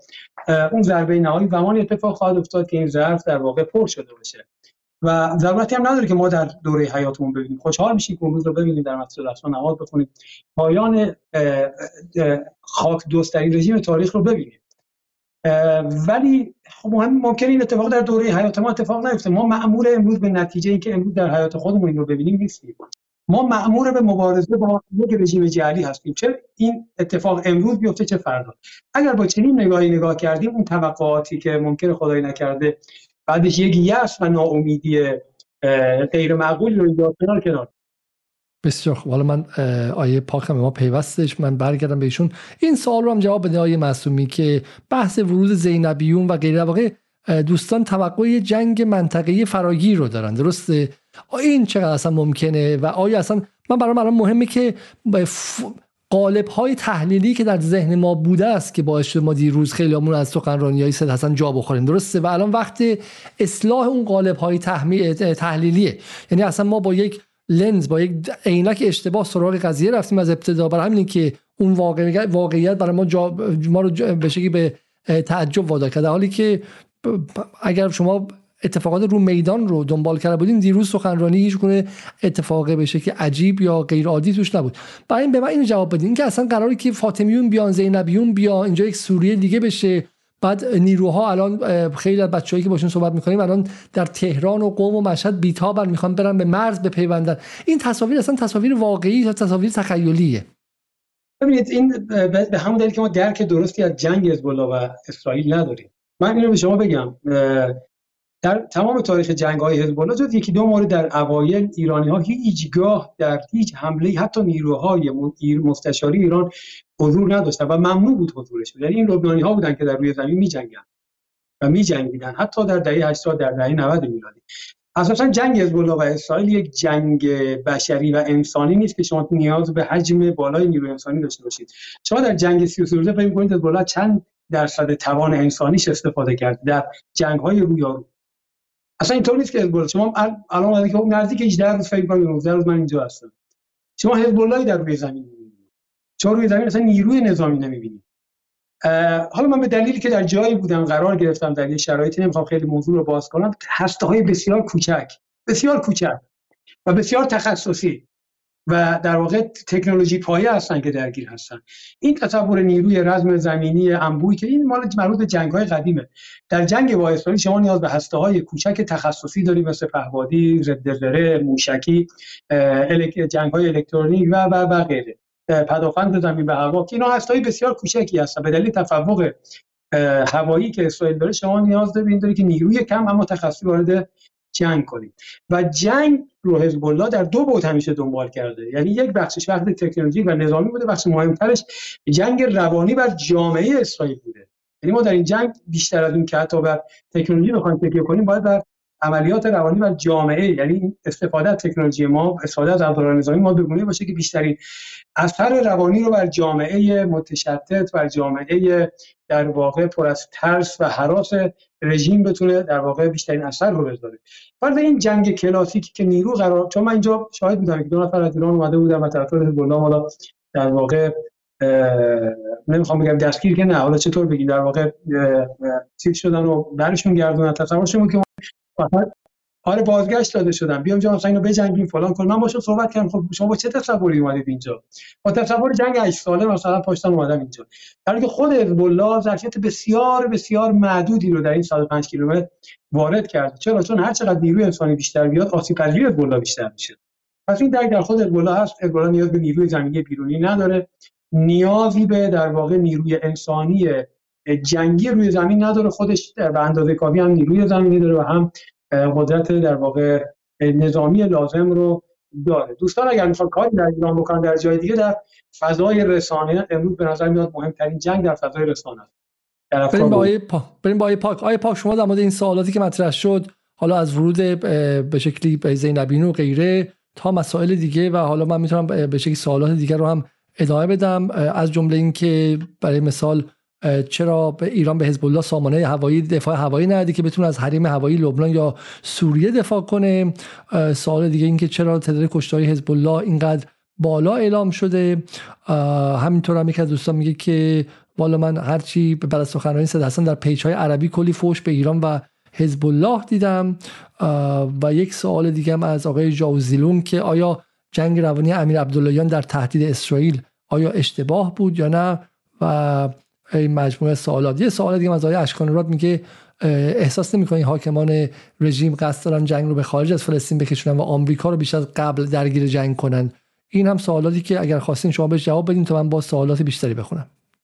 آیا علیزاده رسانه های رژیم دیروز یک شایعه ای کردن که لشکر امام حسین که لشکر یک لشکر جهانی هست در جنوب لبنان مستقر شده که این اصلا امکانش وجود نداره. یعنی همونطور که برادرم آقای معصومی توضیح دادن اینجا با جبه های دیگه بسیار متفاوت هم زیستش و هم تاکتیکش و هم نوع عملیاتش و من فکر کنم اون صد هزار مقاتلی که سید حسن فرمودن اونها به شدت کافی هستن برای این نبرد.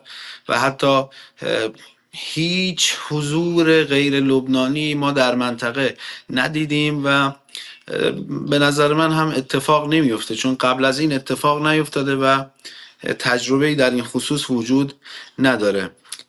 چرا حزب الله انقدر شهید داده رو ما دیروز و پری روز و روزهای گذشته توضیح دادیم. شما در یک عمق یک کیلومتری بیش از 130 عملیات وقتی ببین شما دبیر کل حزب الله اومد دیروز این رو تبیین کرد. چون رسانه ها این رو سانسور می‌کنن.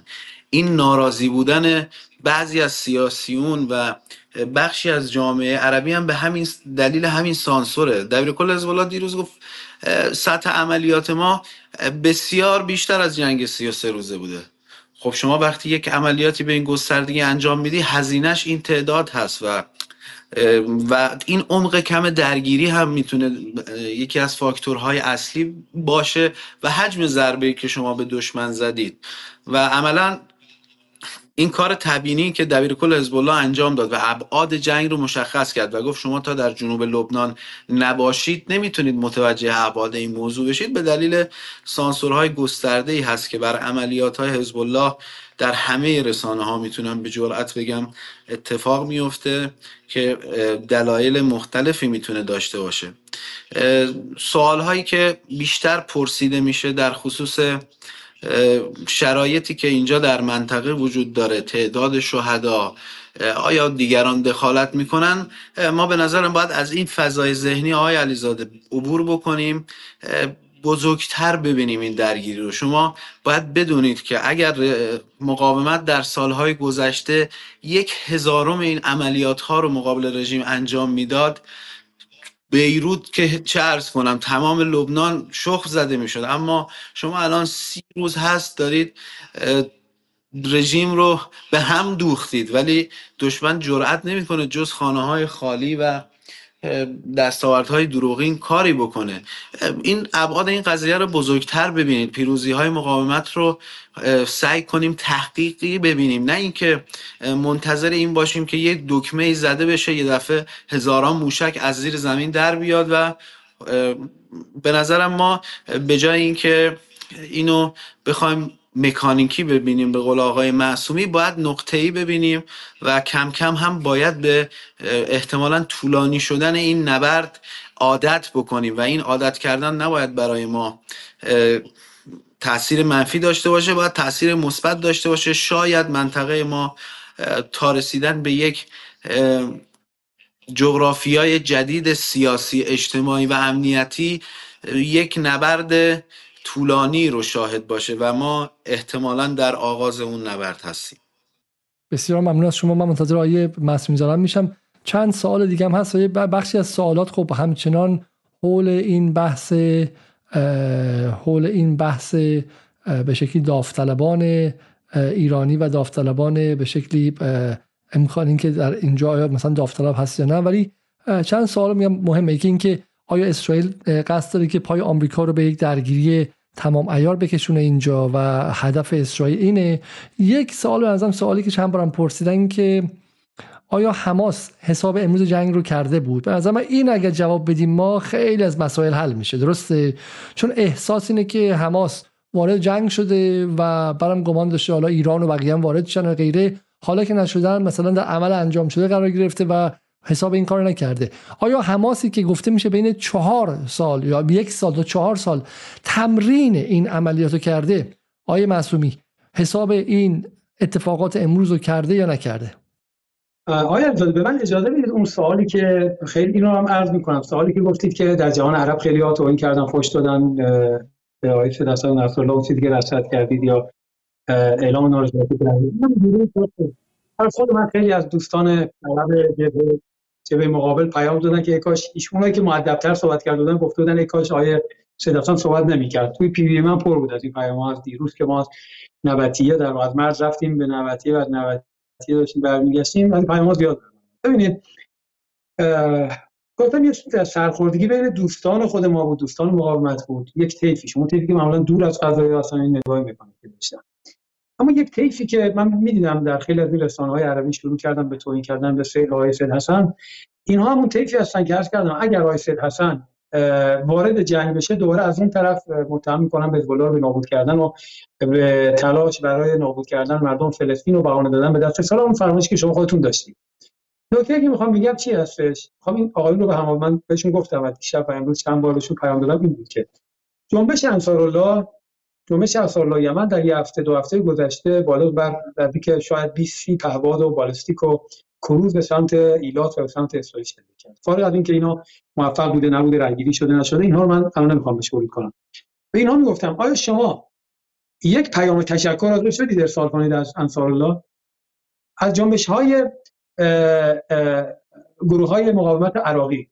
که بالا بر سی و اندی نیروی آمریکایی رو در سوریه و عراق مجبور کردن به پایگاهشون حمله کردن ممکنه من احساس کنم حملات کافی نیست. باید حملات عنوان مثال شدیدتر باشه. اما خودشون رو در خطر انداختن مورد بمباران آمریکایی قرار گرفتن و حمله کردن. آیا شما که از آیه سید حسن نصرالله توقع دارید حمایت کردید به طور علنی از این حملات؟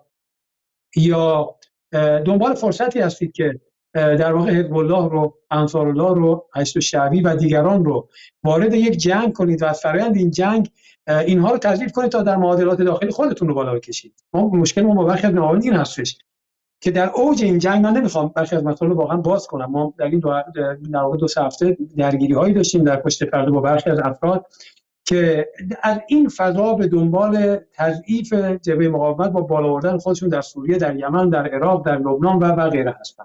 دقت کنید. اونجایی که تشریح می‌کنن که بالا باید بیاد دنبال این نیست که بخواد مردم فلسطین رو نجات بده. دنبال این است که حزب رو و دیگران رو درگیر کنه. مورد یک حمله سنگین قرار بگیرن از طرف آمریکا و اسرائیل و خودشون مثلا در سوریه پیشروی کنن در یمن. به, یکی از این یمنی‌ها من پیام دادم. گفتم انصار الله 20 اندی 30 اندی موشک و پرواز و بالستیک شلیک کرده. شما ضمانت میدی که اگر انصار الله مورد حمله آمریکا و اسرائیل قرار گرفت و روی زمین ترتیب شد شما پیشروی نکنید. به قول عرب ها میگه علاقه حساب انصار الله یعنی به زیان انصار الله بیه پیشروی.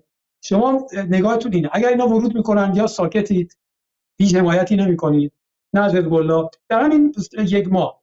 ازشون پرسیدم شما یک بار از حزب الله بابت ده ها عملیاتی که در جنوب داشت تشکر نکرد حزب الله قریب 60 شهید داده در یک ماه.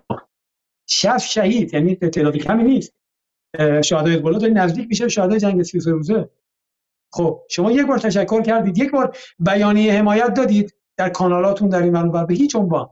حتی از شهید نامیدن شهدای حزب خجالت میکشیدید. گفتید قتل الله کشته های حزب خب شما چطور از حزب توقع دارید؟ وقتی حمایت نمی‌کنید.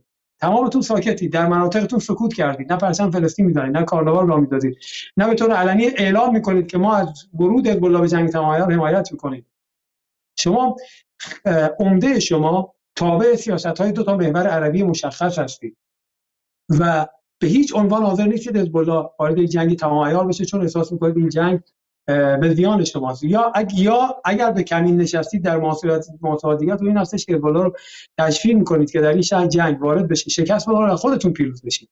من می‌خوام بگم در نیت بسیار از اینها باید تردید کرد. و البته خب در بین توده افرادی هستن که به دلیل مسائل سوریه به دلیل مشکلات سالهای گذشته در سوریه. کماکان به حزب نگاه طایفه‌ای دارن. حزب رو در واقع بهش نگاه بدی دارن و خب طبیعتا عدم ورود حزب رو هم می‌کنن بر بی صداقتی حزب و بر این دسته باید تبیین کرد. بر این دسته باید صحبت کرد و شرایط رو درست توضیح داد. اما بخش مهم اون شبکه‌ای که این فضا رو داره ایجاد می‌کنه یک شبکه قدرت و ثروت و بخشی از ساختار سیاسی عربی است در منطقه از دو ساختار عربی سیاسی عربی در منطقه هستش که می‌خواد سر تن حزب الله نباشه. یعنی اگر حزب الله ورود کنه پیروز بشه حزب الله به مقابله و بزرگی متهم می‌کنه و اگر شکست بخوره به حساب حزب الله وارد میشه و حزب الله در واقع به دنبال تهدید حزب الله است بریم سراغ آیه پاک. آیه پاک شما هم که به خیلیش به شکلی مقیم به سوریه هستین سالهای زیادی در پی این جنگ بودین در واقع تکه تکه بی اعتبار کردن محور مقاومت و ایران رو توسط همین رسانه های عربی و به شکلی کشورهای عربی دیدید. اینکه چگونه تنها نیرویی که پشت فلسطین بود رو اینها به اسم اینکه فرقه ای اینها به اسم اینکه داره مسلمان کشی می‌کنه و غیره چه سرمایه گذاری عظیمی کردن که این کار رو انجام بده. حالا خیلی جالبه که امروز در انگلستان جوانان اینجا مثلا هم یک رپر خیلی معروف به اسم لوکی که پسر عراقیه و با ایران هم میانه خوبی نداشت من دیدم که ویدیویی ضبط کرده و داره می‌پرسه که کدوم کشور به جز ایران از فلسطین حمایت کرده؟ کدوم کشور به خاطر فلسطین هزینه داده؟ کدوم کشور به خاطر فلسطین تحریم شده؟ کدوم کشور به خاطر فلسطین سردارش کشته شده و غیره؟ و من دیدم که یه بیداری داره اتفاق میفته حتی در اروپا که دارن دو رو با دو جمع می‌کنن بالاخره و میگن میشه چهار. چون دو یعنی فلسطین که همه دلها براشون خوبه تمام جهان اسلام. ولی یه دو دیگه هم داره که کدوم حکومت کدوم کشور عملا از اینها دفاع کرده؟ نه مثل اردوغانی که فقط نمایش بده و به شکلی کارهای پاپولیستی کنه کدوم کشور هزینه داده بخواد؟ همین الان تو ایرانی که گفته میشه که بخشی از جامعه و طبقه متوسط ایرانی دلشون با فلسطین نیست چرا نیستش؟ برای اینکه گمان می‌کنه هزینه داده شده درست یعنی رهبر ایران حکومت ایران هزینه سنگینی داره تا جایی که تا جایی که مردم داخل خود ایران هم بهشون تنه می‌زنن خورده می‌گیرن مقابلشون وای میسن شعار میدن و غیره. حالا برای همین به من بگید که آیا فضا من این سوال رو یک بار دیگه از شما از دوستانی که کردم اساس فهمتون از جوامع عربی آیا فضا برای برگرداندن آن فتنه عظیم علیه ایران و محور مقاومت به واسطه جنگ سوریه فراهم شده؟ آیا امکان پاک کردن دلها از اون پروپاگاندای سنگین اون سالها فراهم هست؟ و اگر هست ما باید چه کنیم؟ به عنوان کسایی که می‌تونیم در این جنگ رسانه‌ای نقش داشته باشیم. بحران ها کودتاها و انقلاب هایی که در سال 2011 در منطقه غرب آسیا و شمال آفریقا اتفاق افتاد. زدن حامیان جدی مسئله فلسطین بود و درگیر کردن گروه های اسلامگرای شیعی و سنی با هم که این تا حدود زیادی محقق شد و به اهداف خودش رسید و اوج این اتفاقات هم در سوریه بود که تمام معادلات و محاسبات قبلی رو به هم ریخت دقایق پیش. مثالی برای شما در این خصوص آوردم. دولت سوریه خب کی هست که ندونه؟ دولت سوریه شاید بیشترین هزینه رو در منطقه برای حمایت از بحث فلسطین داده. نه تنها حمایت سیاسی بلکه حمایت نظامی. یعنی اون موشک های کرنتی که سال 2006 کشتی های جنگی رژیم رو مورد هدف قرار می‌دادن از کجا آمده بود؟ چون هیچ طریق امدادی نبود و آقای بشار اسد محکم در اون زمان ایستاد و بعدا هم هزینهش رو به سختی و به سنگینی پرداخت کرد. کلان ایده سوریه این بود. اما بعد از اینکه محور مقاومت در سوریه پیروز شد. کم کم جریان های اسلامگرایی که با محور مقاومت در سوریه درگیر بودند خودشون رو یک بازیابی سیاسی اجتماعی کردن و سطح تنش رو پایین آوردن و اصطلاحا فیتیله رو پایین کشیدن. و حالا نمی‌خوام جزئی اشاره بکنم چه گروه هایی ولی خب من خودم روزی احساس کردم که بحران سوریه تمام شده. وقتی دیدم الجزیره بعد از 9 سال یا 8 سال اون موقع در سال 2018 یا 2019 به صورت مستقیم سخنرانی دبیرکل حزب الله رو مجددا پخش کرد و ادبیات اینها از همون موقع تغییر کرد و تازه داره درست میشه. روزهای گذشته زمانی که در حال پوشش بعضی اتفاقات در مرز بودم با خبرنگار الجزیره صحبت کردم و گفتم که چرا شما به شهدای حزب الله هنوز قتیل میگید. مگر این یک نبرد نیست؟ وگر این یک جبهه نیست؟ خب اینها با اون فلسطینی هایی که مبارزه می‌کنن و شهید میشن چه فرقی داره؟ گفت خب سیاست های رسانه ای الجزیره روزآمد نشده. یعنی هنوز اونها هم نتونستن خودشون رو بازیابی بکنن. تا دیروز که دیدم در حین سخنرانی سید حسن که حزب الله یک شهید رو اعلام کرد. الجزیره برای اولین بار لفظ شهید رو برای شهدای حزب الله به کار برد.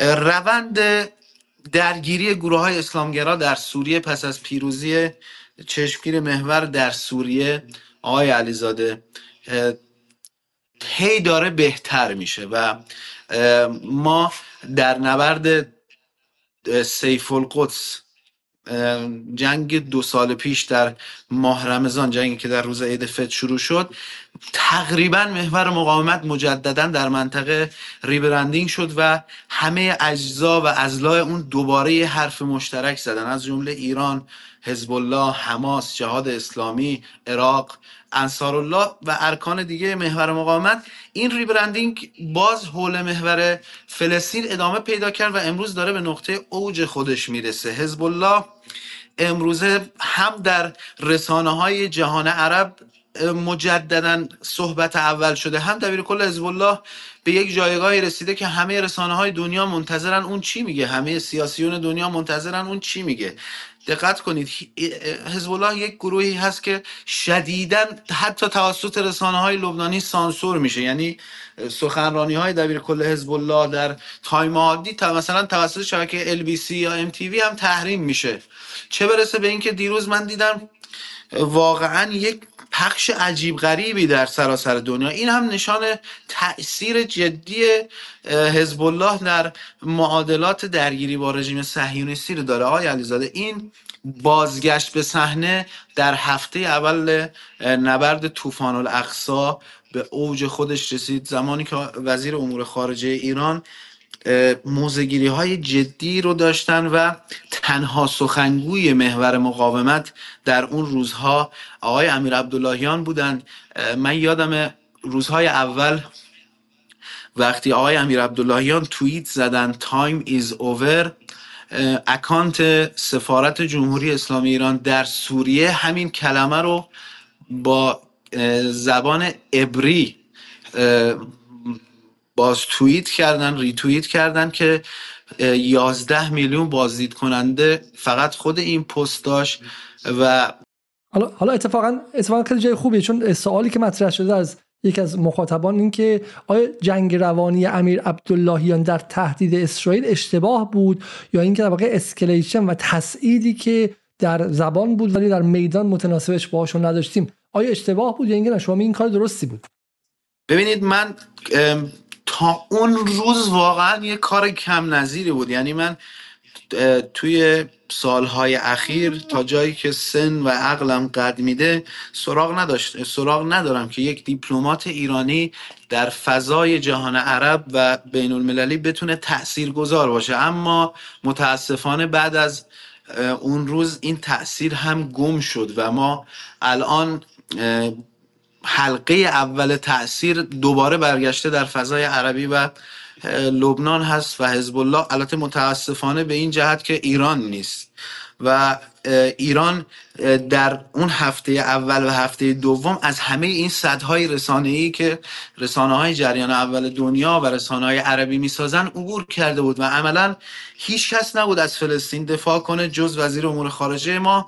به نظرم تا چند روز این کار با برنامه و یک کار فوقالعاده انجام شد و کار بسیار درستی بود. ولی بعد از بمباران بیمارستان ما از صحنه واکنش حذف شدیم و اگر سخنرانی های رهبر انقلاب نبود کاملا حذف می شدیم از این فضا. متاسفانه یک چیز دیگری هم که من خیلی بیشتر انتظار داشتم رئیس جمهور ما می‌تونست پرچمدار و علمدار تاثیرگذاری و عملیات روانی برای رژیم باشه که متاسفانه توی این مدت اتفاق نیفتاد و جز تصریحات و صحبت های قطع قطع در جاهای مختلف در سخنرانی های شاید که مربوط نبودن به قضیه فلسطین صحبت های بیرون می اومد رئیس جمهور ایران باید الان پرچم داره حمایت سیاسی اجتماعی نظامی امنیتی باشه.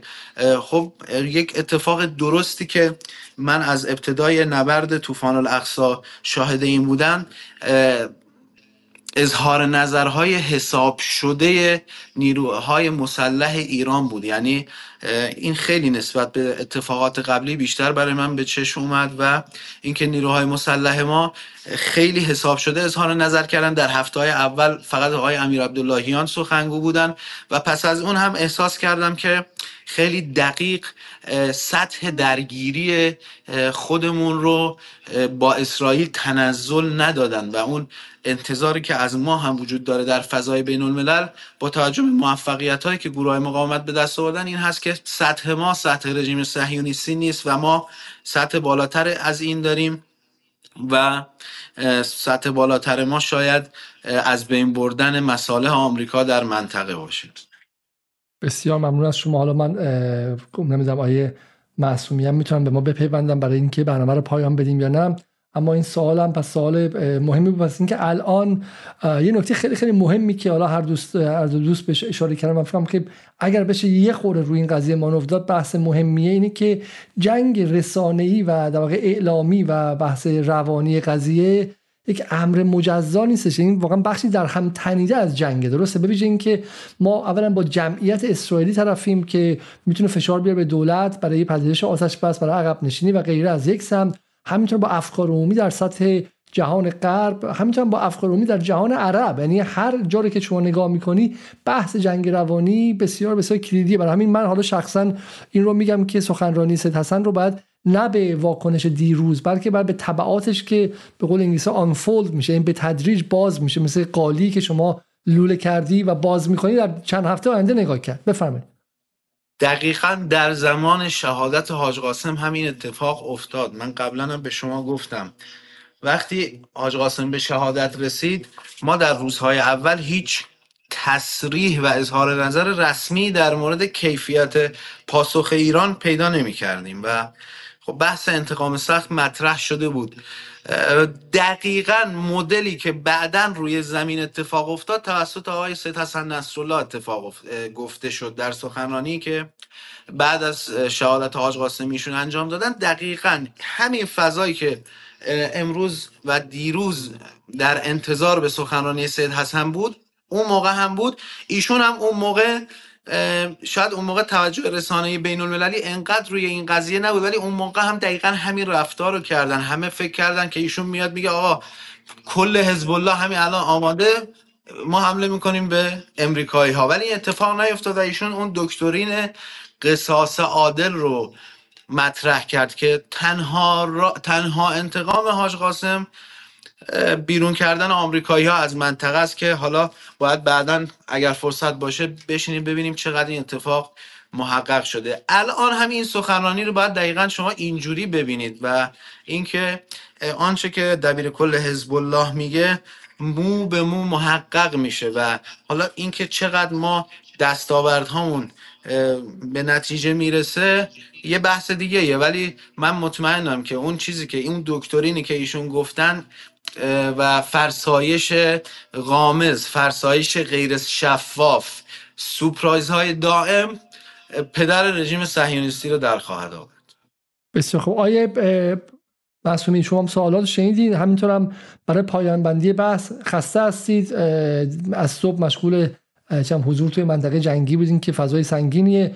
و همین جنبندی پایانی و همینطور هم سوالاتی که در مجموع شنیدید و من یک سوال دیگه هم تکرار کنم چون این سوال آیه پاک جواب داد. شما این سوال رو ببینید لطفا.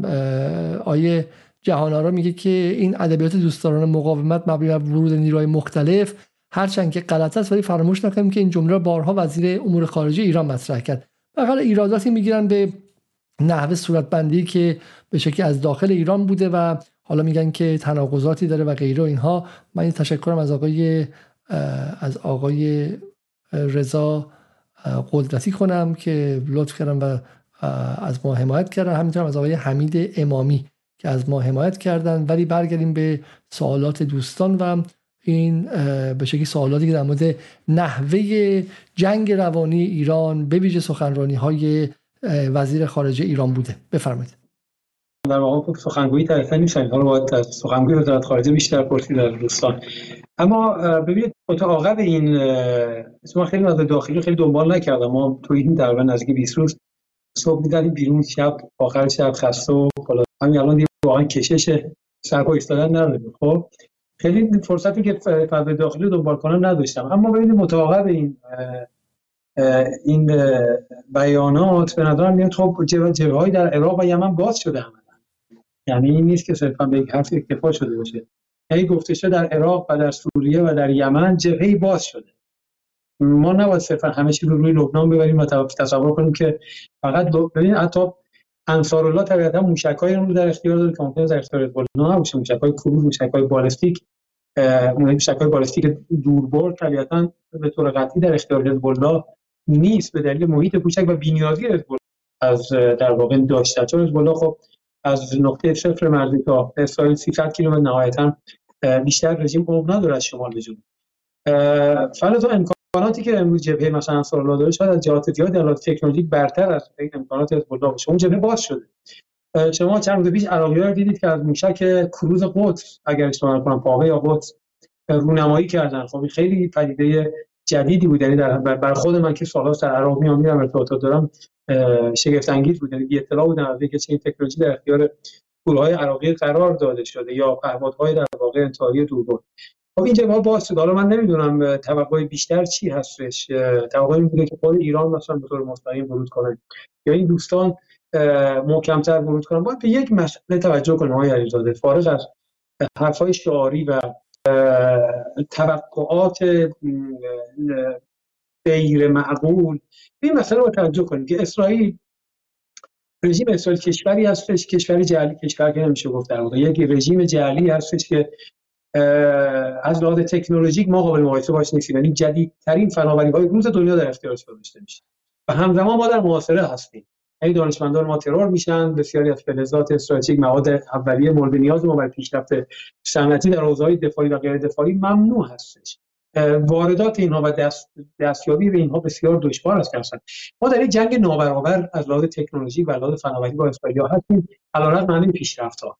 با چنین رژیمی شما نباید توقع ورود به یک جنگ تمام ایار رو در روی مستقیم دستی داشته باشید استراتژی های سیاست و پیروزی نقطه‌ای بسیار ناظر به این عدم توازن هست. ما از مادی با رژیم توازن تکنولوژیک نداریم. اما از لحاظ یعنی قدرت ما در چی هستش؟ در تحمل در قدرت ایمان در جنگ نابرابری هستش که نامتوازن یا نامتقارن یا ناهمترازی هستش که در چند دهه گذشته جلو بردیم. اتفاقا همین جواب داده. یعنی اگر فارغ از شعارها نگاه کنیم در چهار دهه گذشته از از لبنان تو خاری که اسرائیل در چند تا بیروت و بیروت رو جنوب بیروت رو اشغال می‌کنه رسیدیم به فضایی که حزب سه هفته دیگه ماستر میداره اسرائیل پاسخ میده. این ابتکار در اختیار حزب الله. خب اگر این در این 14 جواب داده چرا در 14 آینده جواب نده؟ چرا ما در 14 آینده به جایی نرسیم؟ نتوانیم برسیم اگر درست صحنه جنگ رو مدیریت کنیم. آقای مسئول خود سید حسن میگه که بحث 80 سالگی رو میگه درسته؟ شما الان دیگه بحث برین رو سر برین رو سر 20 سالگی اشکال رژیم اشغالی امیدواریم ما امیدواریم. من که من امیدوارم. من دارم با من دارم با محاسبات مادی عرض می‌کنم.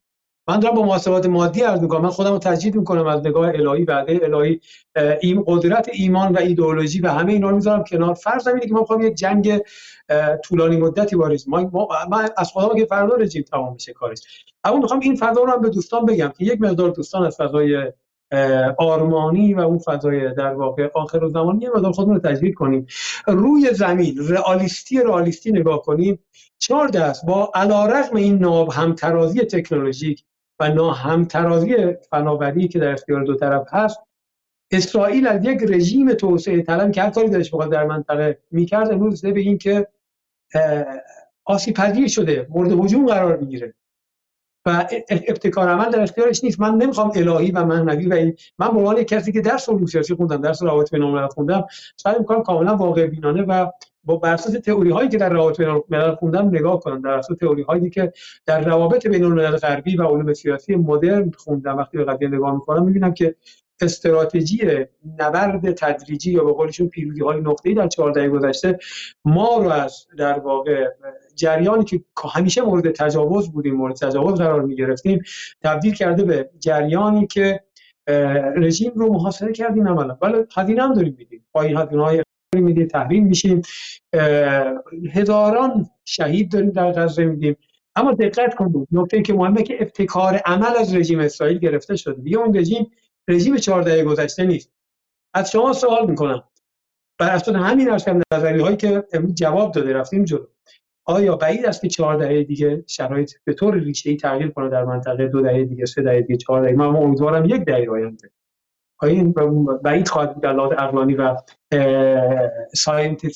scientific و کاملا علمی بر اساس علم مدرن بر اساس نظریه های روابط بین الملل نظریات قدرت مدرن آیا به نظرتون میاد بعیده؟ من فکر کنم یه مقدار باید از این جنبه هم به قضیه نگاه کنیم.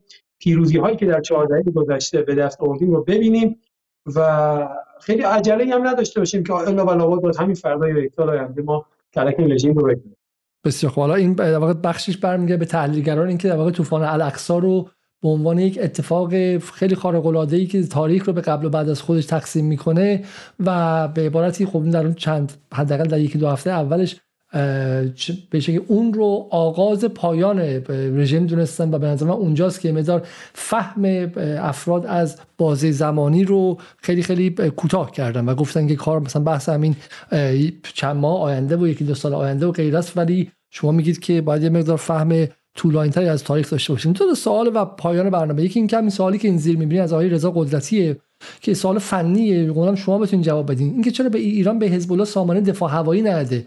که بتونه از حریم هوایی لبنان یا سوریه دفاع کنه. آیا اصلا ایران می‌تونه و آیا حزب الله مثلا به عنوان یک نیروی غیر رسمی در اونجا حق داره که مثلا از سامان هوایی دفاع هوایی داشته باشه؟ این سوال به سوال اگه بتونید به این جواب بدید. و این سوال من خودم نامه یمن دارم. اول اینکه حزب الله داره یا نداره؟ خب حزب الله داره. ما در این چند وقت حدود فکر کنم سه یا چهار موشک زمین به هوا پدافند هوایی حزب الله شلیک شده.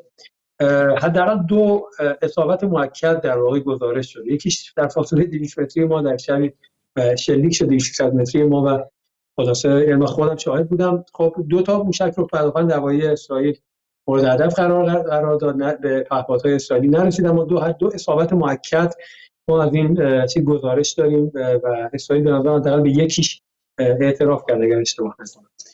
نکته ای که هست این هستش که خب آیا این منظومه منظومه کاملی هستش؟ این منظومه کاملی که بتونه مثلا به فرض کنیم مثل ایران مثل روسیه. اولا که باید این قضیه توجه کنیم که ما در دنیا تقریبا این منظومه کاملی ما باید نداریم. ما همه درگیر نبرد تکنولوژیک هستیم در در مسئله هوایی و پدافند هوایی. شما خود اسرائیل رو ببینید. پیشرفته ترین تکنولوژی پدافند هوایی رو آوردن شبکه کردن. اما کماکان موشک های اصابت می‌کنه. نه گنبد آهنی نه سامان های دیگه. 100 درصد موفق میشن. ها هم همینطور. ما هم طبیعتا همینطور هستیم.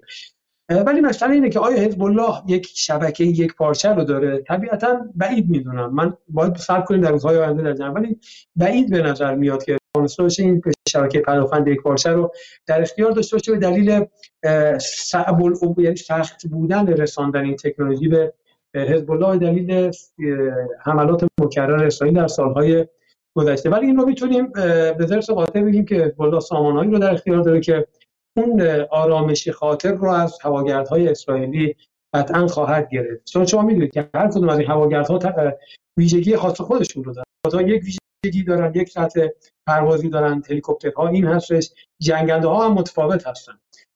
ما نمی‌تونیم امروز به طور جدی بگیم حزب چه چیزی در اختیار داره چه چیزی در اختیار نداره. ولی قطعا حزب نسبت به جنگ 33 روزه فناوری هایی رو در اختیار داره. چه موشک های زمین به چه زمین به هوا و چه زمین به دریا سطح دریا که قطعا به پیشرفته تر هایی هستش که در جنگ 33 روزه در اختیار داره. و این آقای سید چند بار به خدمت تاکید کرد. یه سوال دیگه و مسلما اسرائیلی هم ازش خبر دارن و در نهایت اصلا در محاسباتشون هم به شکلی لحاظ شده و همین هم هستش که نمی‌خوان جنگ رو با حزب الله آغاز کنن. یه نکته دیگه هم که یه نکته که به ذهن من دیروز رسید سید اصلا گفت که ما با امروز توی اخبار انگلیس هم خیلی بهش اشاره شد که ما اگرچه حالا به شکلی ورود زمینی نکردیم و جنگی تمام عیار نکردیم ما نیروهای اسرائیل رو انگیج کردیم درگیر کردیم به اینجا کشوندیم و نگذاشتیم که تمام قواشون رو در غزه متمرکز کنن. آیا این چیزی نبود که بعد پس از پایان جنگ گفته می‌شد؟ چرا بعد وسط جنگ در واقع تاکتیک و در واقع استراتژی مهمی رو به شکلی سید رو کنه؟ فقط به خاطر اینکه جواب اف... فشار افکار عمومی رو بده که چرا ما بیشتر دخالت نکردیم؟ این موضوع خیلی موضوع خیلی مهمیه درسته؟ به شما این جاش جاش مثلا سه ماه دیگه در پی سخنرانی پیروزی نبودش؟ دو تا موضوع هستش اینجا خیلی مهمه. موضوع اول این هستش که آقای سید اینجا خواست اشاره کنه که بالا چه کرده برای غزه چون متهم است اینکه بالا کاری برای غزه نکرده متاسفانه عرض کردم. برخی نمک شناس نیستن. از بالا 60 شهید داده و تلفات زیادی داره. هزینه های مادی زیادی رو مردم جنوب در لبنان متحمل شدن. و کماکان در فضای رسانی این سوال مطرح که حزب برای غزه چه کرده است؟ حزب الله کمکاری کرده حزب الله رها کرده. پس آقای اصلا باید تبیین کنه که حزب چه کرده؟ نکته بعدی اینه که اگر آقای حزب الله آقای اصلا اعلام می‌کرد که من به همین سطح می‌خوام اکتفا کنم من نمی‌خوام کار دیگری بکنم؟ حرف شما و انتقاد شما درست.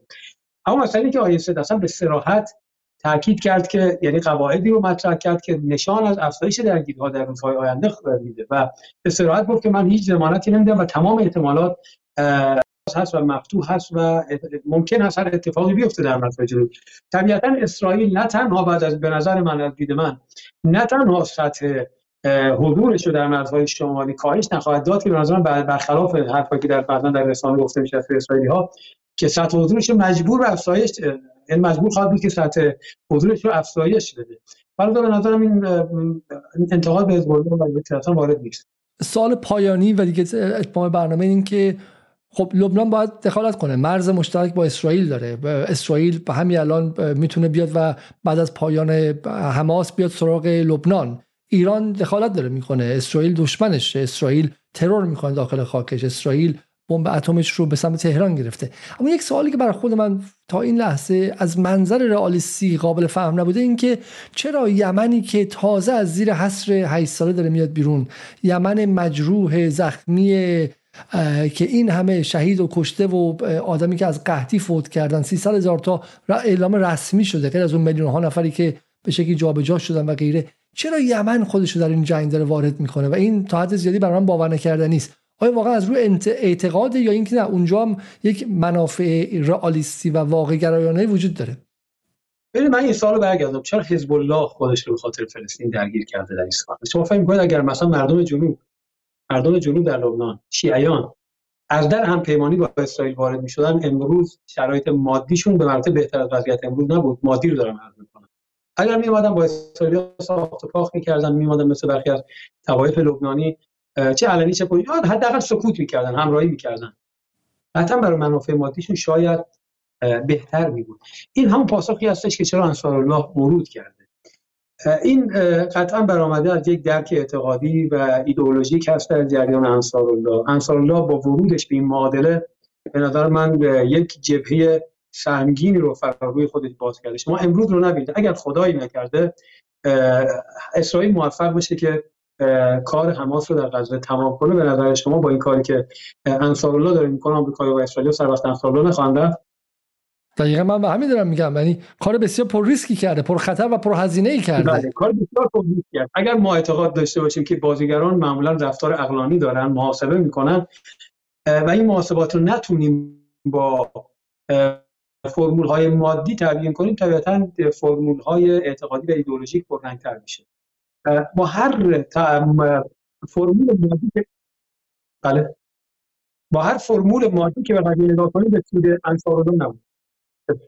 به سود انصارالله نبود که ورود کنه به این من همین میگم. میگه انصارالله فقیر در اقتصاد در همشکسته یمن.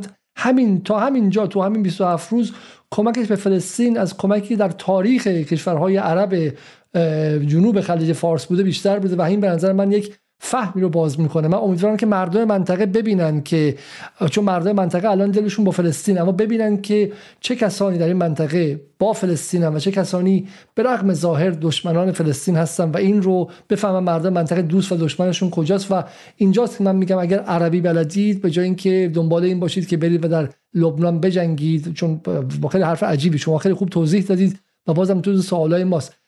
حزب الله نیرو تکاوریه. اصلا به شما نیاز نداره. بچه‌ای که از 15 سالگی آموزش دیدن و الان در 30 سالگی آماده نبردن. هر کدومشون یک یک سوپرمن و روبو، واقعی هن. برای همین جنگی نیست که الان شما بخواید مثلا هیئتی را بیفتید برید. ولی ای کاش اونایی که عربی بلدن انگلیسی بلدن اونایی که کار رسانه بلدن الان میومدن و کمک می‌کردن که فهم مردم منطقه از مسئله فلسطین و خط کشی و بلوک بندی اطراف فلسطین این فهم درست شده بنظر من نکته اصلی اینه و بقیهش رو که رزمندگان خودشون انجام میده آیا معصومی یک دقیقه وقت دارید؟ اگر می‌خواید یک جنبندی پایانی کنیم و ما خدافزی کنیم. انصار الله نکته که گفتید این هستش که رفتن انصار که گفتید خیلی مهمه. ببینید حزب الله به عنوان یک جامعه که برآمده از متن جامعه شیعه بود در لبنان. شما خاطرات چمران رو و یا خاطرات امام موسی رو از جنوب لبنان بخونید. کسانی که در دهه 60 70 میلادی در لبنان بودن. جامعه شیعه جامعه فقیر تو خور محروم و در بسیاری از مواقع مزدور جریان‌های چپ و و, و غیره فضای کلی حاکم بر جنوب لبنان و شیعیان رو دارن عرض می‌کنن. ورود حزب الله به معادله مقاومت امروز بعد از 40 سال شیعیان رو در لبنان طایفه شیعیان رو در لبنان تبدیل کرده به یک قدرت منطقی و نه صرفا در درون لبنان. اگر شما با این نگاه کنید کاملا رئالیستیکی من دارم محاسبه پذیر عرض می‌کنم. نگاه کنید ورود انصار الله از منازعات داخلی مسائل داخلی به یک منازعه منطقه‌ای در مبارزه با رژیم از غذا انصار الله رو به یک بازیگر منطقی در بلند مدت تبدیل خواهد کرد. یعنی ما صرفا نباید امروز رو ببینیم. ورود حزب الله ما... انصار الله بی معادله به نظر من علیرغم فقر رو همه مسائل وزن انصار الله در آینده معادلات منطقی بسیار بسیار بالا خواهد برد. چه در حوزه افکار عمومی و چه محاسبات مادی سیاسی در روی زمین. بسیار عالی. خیلی خیلی ممنون. معصومی از اینکه تا این لحظه کنار ما بودید و در رامیه. امیدوارم که خوب باشید سلامت باشید. و میگم این نکته خیلی خیلی کلیدی. ما یک بار دیگه دیروز در شبکه قدس دیدیم که خبرنگار دیگری کشته شد. رژیم اشغالی اسرائیل به صورت آمدانه خبر نگارکشی می‌کنه. به قول اون دوست اون خبرنگار میگوش که این چیزهایی که شما پوشیدی بیشتر استیتمنت و در واقع انگیزه اونها رو برای کشتن شما و به قتل رسوندن به شهادت رسوندن بیشتر می‌کنه. امیدوارم که مراقبت کنید. شما آقای حسین پاک همه دوستان دیگری که در خط مقدم حضور دارند و براتون آرزوی سلامتی و تندرستی می‌کنم و از اینکه تا اینجا در کنار ما بودیم ممنون. امیدوارم در روزهای آیندهم اگر همچنان اونجا هستید از تحلیل های بسیار, بسیار دقیق شما استفاده کنیم. از دوستان دیگه هم که تا این لحظه خیلی خیلی ممنون از شما. از دوستان دیگه هم که تا این لحظه در کنار ما بودن تشکر می‌کنم. لطفا برنامه رو لایک کنید. لایک کردن شما مهمترین کمکی است که شما به عنوان مخاطبان به ادامه برنامه می‌کنید برنامه‌ای که دو تا از دوستان در خط مقدم هستن. من تعجب می‌کنم که حتی لایکاش به هزار نفر نرسیده و تناسبی که به شکلی یوتیوب در الگوریتماش تعیین می‌کنه برای اینکه این برنامه دیده شه دقیقا بر این اساس. برای همین ممنون میشم که به ما کمک کنید و همینطور هم در معرفی جدال به بقیه دوستان. سعی می‌کنیم که با برنامه دیگری با آخرین تحولات به زودی در کنار شما باشیم. شب بخیر و خدا نگهدار.